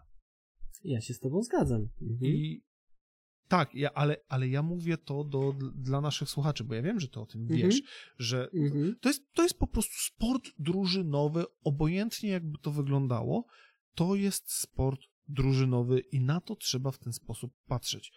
Zespół jako konstruktor bolidu i kierowca to jest jedność. A teraz wyobraźcie sobie, drodzy słuchacze, sytuację w taką, że przychodzi facet do Formuły 1, który zakłada zespół, projektuje bolid, buduje ten bolid jako inżynier, po czym wsiada do tego bolidu jako kierowca Mhm. i zdobywa Mistrzostwo Świata. Tak. Czapki, kurwa, z głów. Ale najlepsze jest to, że rok po nim, w, ty, w tym samym zespole, kolejny zawodnik z tego samego teamu zdobył Dokładnie. mistrzostwo, więc no dobry, dobry, dobry był zespół wtedy. Dokładnie. Dokładnie. Jack Barbam zaprojektował i zbudował niesamowity bolid. Dlaczego tak mówię o Bruce'ie McLarenie? Ponieważ Bruce McLaren by, był dokładnie taką samą osobą, która projektowała, budowała i jeździła. Tylko nie dane mu było zdobyć Mistrzostwa Świata w Formule Świata. 1. Mhm. ale za to ile innych mistrzostw zdobył w różnych innych seriach, to trzeba obejrzeć po prostu ten dokument, bo to, że oni budowali wtedy bolidy Formuły 1 to jest jedno, ale oni startowali w czterech różnych innych em, seriach wyścigowych. I on startował jako kierowca w czterech różnych seriach wyścigowych. Jack przy nim wyróżnił się. W 24 Le Mans, Mhm. mhm. Indianapolis 500. Mhm. Ładnie, ładnie, ładnie. Nie? Jemu tylko brakowało mistrzostwa w Formule 1. On miał wygrane wyścigi, nie? E, w F1, ale Czte, nie, cztery wyścigi wygrał, no. no. W swoim bolidzie, który sam zbudował i zaprojektował. Tylko Tak, przez to, że on był skupiony. Wróć. Tylko przez to, że on nie był skupiony tylko i wyłącznie na jednej serii, a na wielu seriach, Mhm. nie zdobył Mistrzostwa Świata w F1. Michał, mamy prawie 3 godziny. No, A to miała dobry być. temat. A to miała być rozmowa tylko o książce. Oj tam, oj tam. Tak to jest, jak dwóch pasjonatów usiądzie do jakiegoś tematu, nie? Ty wiesz co, ja powiem ci tak, y, jedną rzecz, którą zauważyłem na przestrzeni lat, że okej, generalnie jak ja lubię na przykład kibicować jakiemuś kierowcy i tak dalej, ale dla mnie się tak naprawdę liczą na... ja- Ja dużo bardziej lubię oglądać wyścigi, gdzie, gdzie coś się dzieje i nawet nie wygrywa faworyt, Mhm. tylko właśnie jest jakieś nieprzewidziane, z, wiesz, zwrot akcji, jakieś, jakieś zmiana tempa. No, no nawet ten nieszczęsny wyścig yy, kończący zeszłoroczny sezon. Jezu, ja go na statku z Maćkiem oglądałem. Ja powiem Matko ci w ten sposób. Ja skakałem w fotelu, ja normalnie podskakiwałem. Ale zdajesz sobie sprawę z tego, że yy, Verstappen po prostu wykorzystał to, że nadarzyła się szansa, bo gdyby nie było tej wpadki z ten Latifin, to bez problemu Hamilton by zdobył mistrzostwo. Ale ja zdaję sobie z tego sprawę, to nie tyle Verstappen, co po prostu zespół. Ale wiesz, jakby to wyglądało? Ale to nie tyle zespół, Gdyby- ile y, tam był problem z tym całym. Najpierw zdecydowali ci technicy, znaczy technicy. Ja już Yy. pomijam, ja już pomijam to. Y, Sam moment zjazdu do pit stopów. Mercedes zadecydował, że nie zjeżdżają po opony. Bo No, wiedzieli, że jak zjadą po opony. Tak? To był błąd? Jesteś pewien? Bo ja nie. No, Bo jakby nie, no zjechali, myśleli, bo Okej, jakby zjechali po opony, to Red Bull by został na torze. ale i- i to, to była też sytuacja taka, że oni myśleli, że przejadą za tym samochodem bezpieczeństwa do końca. Tak. I to było to. A No, Red Bull nie jednak- miał nic do stracenia i ściągnął Maxa. Słuchaj, ryzyko czasami się opłaca i to jest to, co pisał e, ten Tak. właśnie Ross Brown. Dokładnie. Szczęście też trzeba mieć. No. Jak to mówią, szczęście sprzyja lepszym. Znaczy, biorąc pod uwagę, że w przeciągu całego sezonu Verstappen był na prowadzeniu w wyścigach y, na większej liczbie okrążeń niż wszyscy pozostali kierowcy razem wzięci. W ubiegłym sezonie, tak? Tak, tak. Co ty gadasz? Tak, y, tak jest statystyka, że on był na prowadzeniu w wyścigach więcej, więcej, więcej okrążeń niż wszyscy pozostali kierowcy. Okej, okay. no to w teorii mu się należy, nie? Tak, no mówię, takiej dramaturgii to ja przez, podejrzewam, że przez następne sezony nie będziemy mieli, że do ostatniego wyścigu, do ostatniego okrążenia, żeby była sytuacja, kto zostanie Ta, mistrzem. żebyś kurwa nie, nie przyliczył się.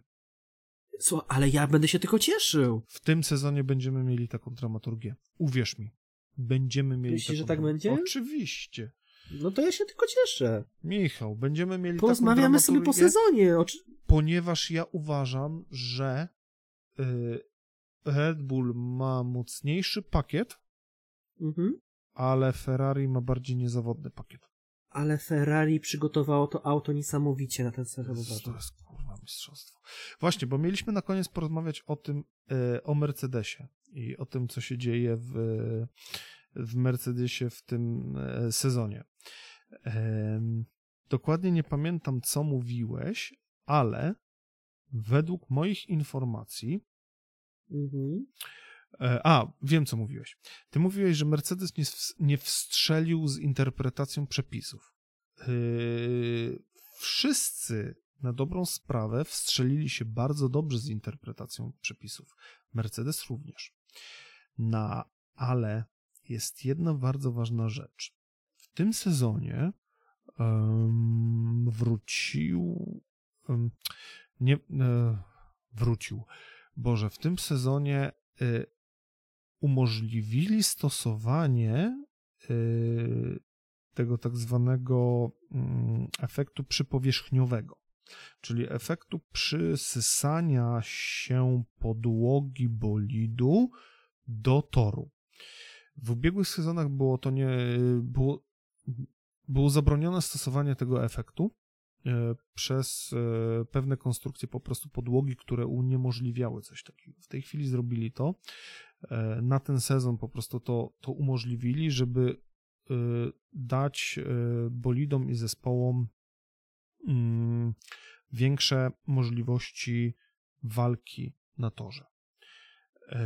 Jeżeli nie mamy przyczepności aerodynamicznej w, w, w, jeżeli nie mamy przyczepności aerodynamicznej wychodzącej z y, opływającego bolid powietrza, to nie musimy się martwić o tak zwane brudne powietrze, które wychodzi z zabolidu, który gonimy. Michał wie o co mi chodzi. Mam nadzieję, że słuchacze. Ja, nie, ja cię, ja cię rozumiem. Tak. Od strony technicznej. Lubię oglądać, lubiłem oglądać te różne właśnie techniczne programy o Formuły 1, pokazujące jak właśnie te wszystkie zmiany, te wszystkie niuansiki badane przez tunele aerodynamiczne, mm -hmm. jak to mhm. wszystko funkcjonuje.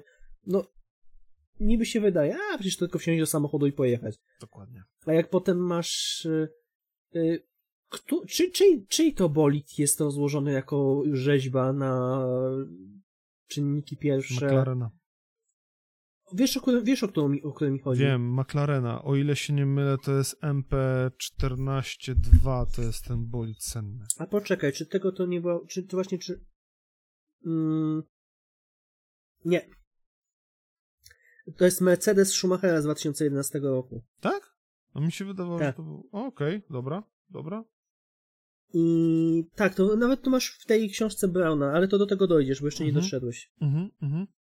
Jest y, pokazane, jak on jest, bolid jest rozłożony na, czynni, na, na wszystkie części i, i, i poza, pozawieszane te części obok siebie. Tak, tak, tak, tak, tak. tak. I to jest tyle różnych małych, malutkich elemencików, po prostu. Yy, Jezu, prosty przykład. Słuchajcie, sekunda przerwy bo ja muszę znaleźć dokładną tą frazę. Life of a Bolt. Pięć lat temu e, no. Red Bull wrzucił taki filmik. Ja ci to wrzucę tutaj na tym, na po 22, nie? Mhm, okay. e, to ma dwie minuty. Dobra. Znalazłem, drodzy słuchacze, jak będziecie chcieli, spingujcie mnie, jak nie będziecie mogli znaleźć. E, Life of a Bolt, czyli w tłumaczeniu na polski życie, Śrubki. życie śruby. E, to jest e, niecałe 3 minuty ma filmik. 5 lat temu Red Bull wrzucił to na swój oficjalny kanał o tym, jak powstają śruby do bolidu.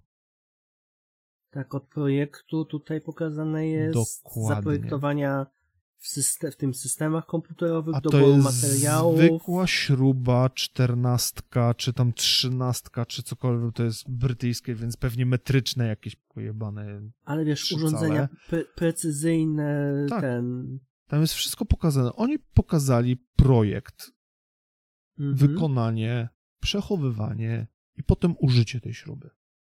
E, Śruba przechodzi właśnie badania techniczne tutaj Aha. właśnie na wytrzymałość. Tak. To jest wszystko. To jest, a to jest zwykła śruba do przykręcenia czegoś tam. E, Mhm. To teraz najlepszy przykład precyzji w tym sporcie. Nakrętka koła, która mocuje koło na piaście i dokręca, to, co, co, to co ci w pit-stopach robią bzz, bzz, bzz, bzz, to Mhm. e, sama nakrętka kosztuje 200 tysięcy funtów. A który to dostał nakrętką czy tam śrubą w głowę? Masa? Nie, Kiedyś, to nie, to nie była śruba, to była sprężyna. Sprężyna, przepraszam. Okej, Sprężyna. tak, sprężyna. To było zupełnie co innego. To też można pół godziny gadać o tym wypadku, co tam się wydarzyło i tak dalej. Nie? Tak, jak się ogląda ten, to zbliżenie, to w ogóle nie widzisz tego, że on cokolwiek dostaje. Nie widzisz, tylko, tylko, tylko nagle głowa tego opada, nie? Tak, opada głowa i on wali w ten. I on jedzie bandę. prosto. I to też była Imola, nie? Chyba tak. Tak, no to była Imola. Eee... No, także zwykła nakrętka, e, zwykła śruba macie tutaj e, filmik, w razie co pingujcie, a e, nakrętka do... Nie, to było na Węgrzech, przepraszam. To były Węgry, przepraszam. okej. Tak, Węgry. Węgry, tak.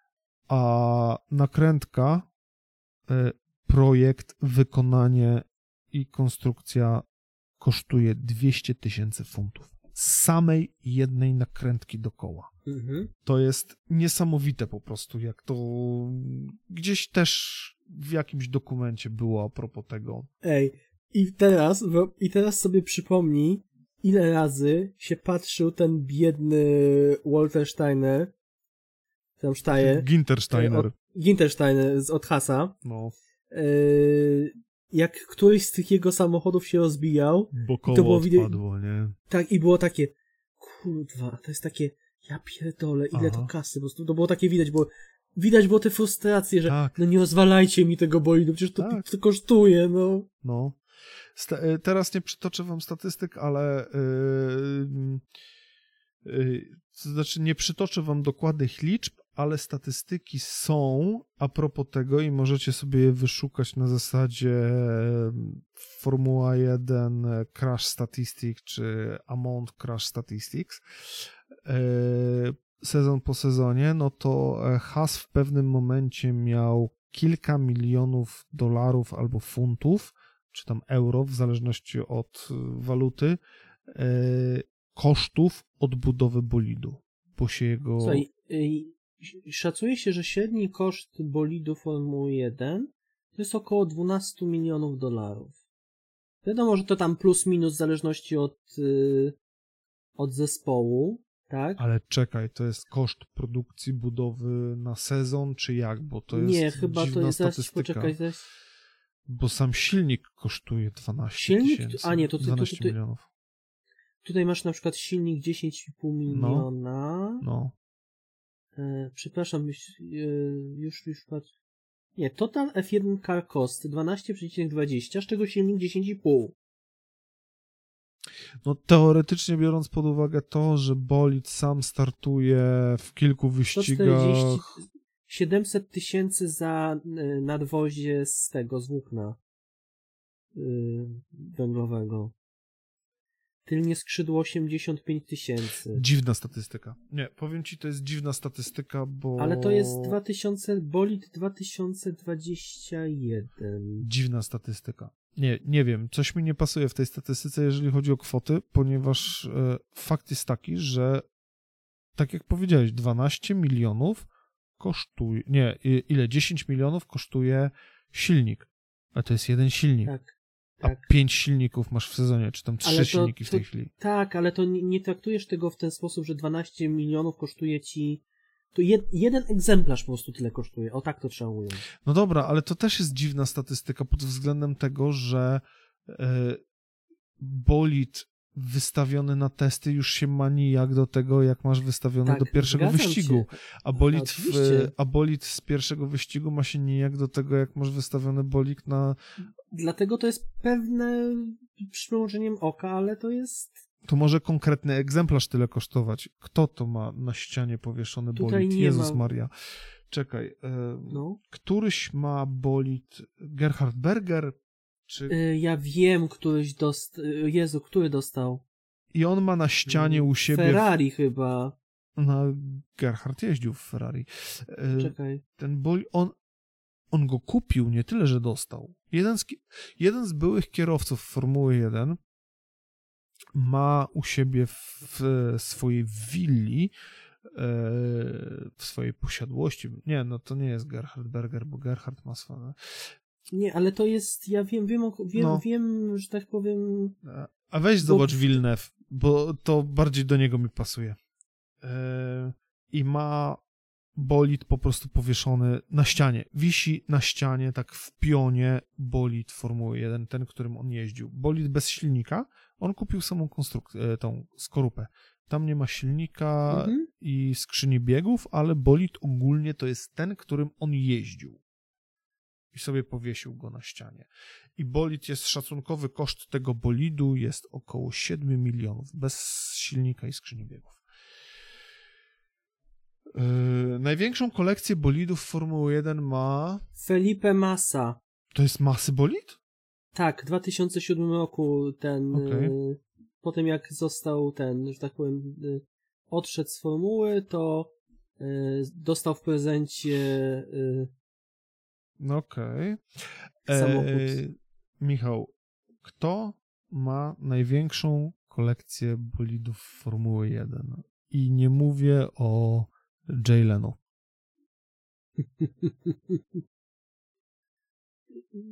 Powiem ci, że nie wiem. Nie, nawet nie chcę zgadywać, bo nie wiem. Bernie Eccleston. Okej, no nie, nie dziwi mnie to, prawdę mówiąc. No, on to traktuje jako inwestycję, a typ ma kurwa ponad dziwię się. 90 lat, nie? A dalej traktuje to jako inwestycję. Yy, Myśmy gdzieś tam do czegoś zmierzali. Z tego co pamiętam. A odjechaliśmy w bardzo mocną dygresję. I myślę, że A tak z ciekawości to e, największą kolekcję aut w ogóle, jaką w historii ktoś ma. Sultan Brunei. Tak, 7 tysięcy Mhm. aut ponad, Tak. No. wartych ponad 5 miliardów dolarów. On ma tak egzotyczne egzemplarze w tej swojej kolekcji, że trzeba by było pół godziny na przytoczenie tych najbardziej wartościowych i najbardziej egzotycznych. A żeby zobaczyć je wszystkie, to byś musiał więcej czasu spędzić niż w Lubrze. On ma trzy jest hangary. On ma trzy hangary, w których trzyma te Mhm. samochody. Jest, jest pewien artykuł gdzieś w internecie. Dobrze, drodzy słuchacze, bo odleciliśmy od pewnego wątku, który tam jakiś czas temu gdzieś Dlaczego, zarysowaliśmy. dlaczego, ma, dlaczego Hamilton w tym sezonie i tak dalej? Tak, a właśnie, to, to miało być to. No, żeśmy chyba powiedzieli. Znaczy, chodzi o sam bolid i konstrukcję bolidu. Mhm. Mercedes nie przestrzelił, Mercedes nie, nie zinterpretował źle. Ross Brown to powiedział, a, bo ja zacząłem mówić o tym efekcie przypowierzchniowym i odleciliśmy gdzieś tam nie wiadomo gdzie. Ross Brown nawet o tym się wypowiadał w którymś wywiadzie. On mówił, że nie wie czemu, ale zespoły nie wzięły pod uwagę tego, że jeżeli powietrze opływające bolid dociska bolid do podłoża, a powietrze przepływające pod bolidem, pomiędzy bolidem a powietrzem będzie odpychać bolid do góry, to bolid zacznie podskakiwać. No i jest ten efekt kangurka, który się... Tak, jest efekt kangurka. Zobaczcie sobie, drodzy słuchacze, jak wygląda jazda Ferrari i Mercedesa, bo to są najbardziej widoczne. To było widać przy tych pierwszych testach, Tak. co przedsezonowych. Bolidy podskakują, no dosłownie on skacze, jakby jechał po dziurawej drodze.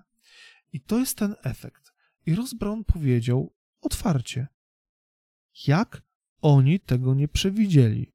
Przecież to nie jest tak, że ten efekt się pojawił nagle, znikąd, nikt nigdy nie miał z nim do czynienia.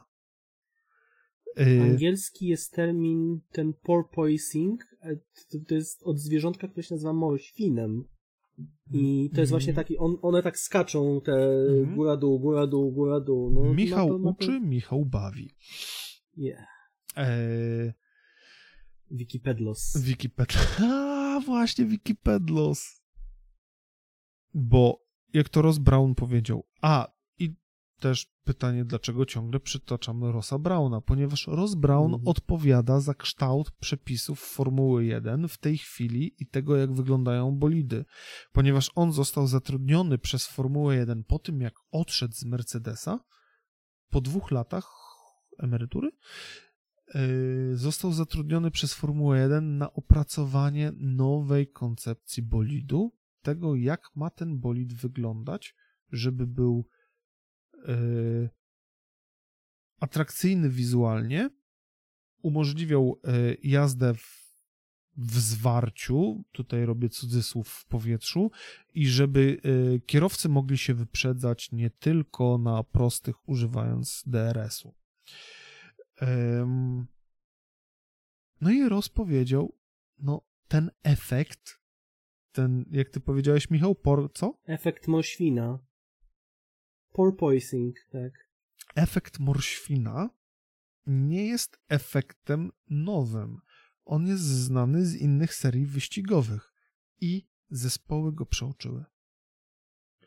Żadne symulacje, tak były skupione, to jest właśnie też ciekawe, tak bardzo technika weszła do Formuły 1, że y, wszelkie symulacje, wszelkie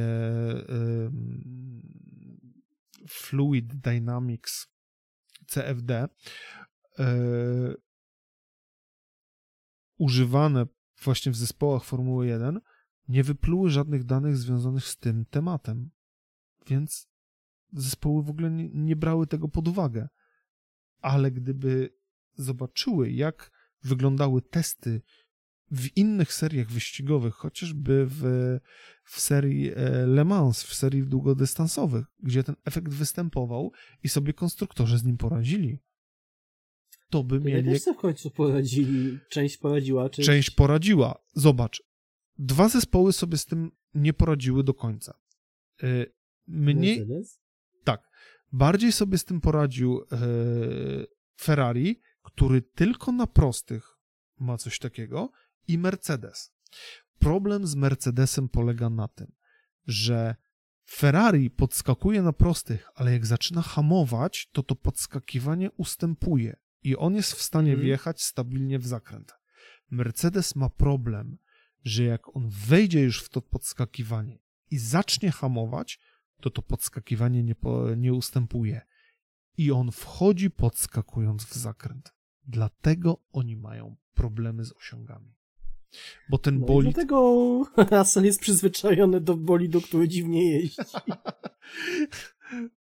I tyle.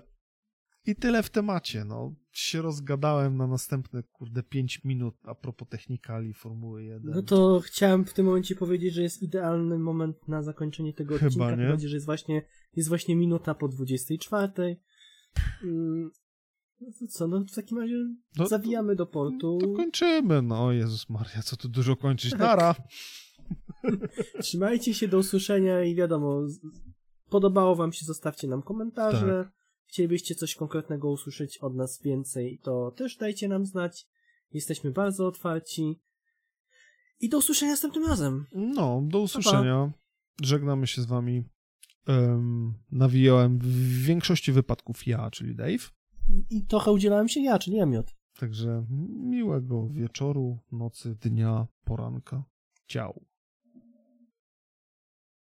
Jest.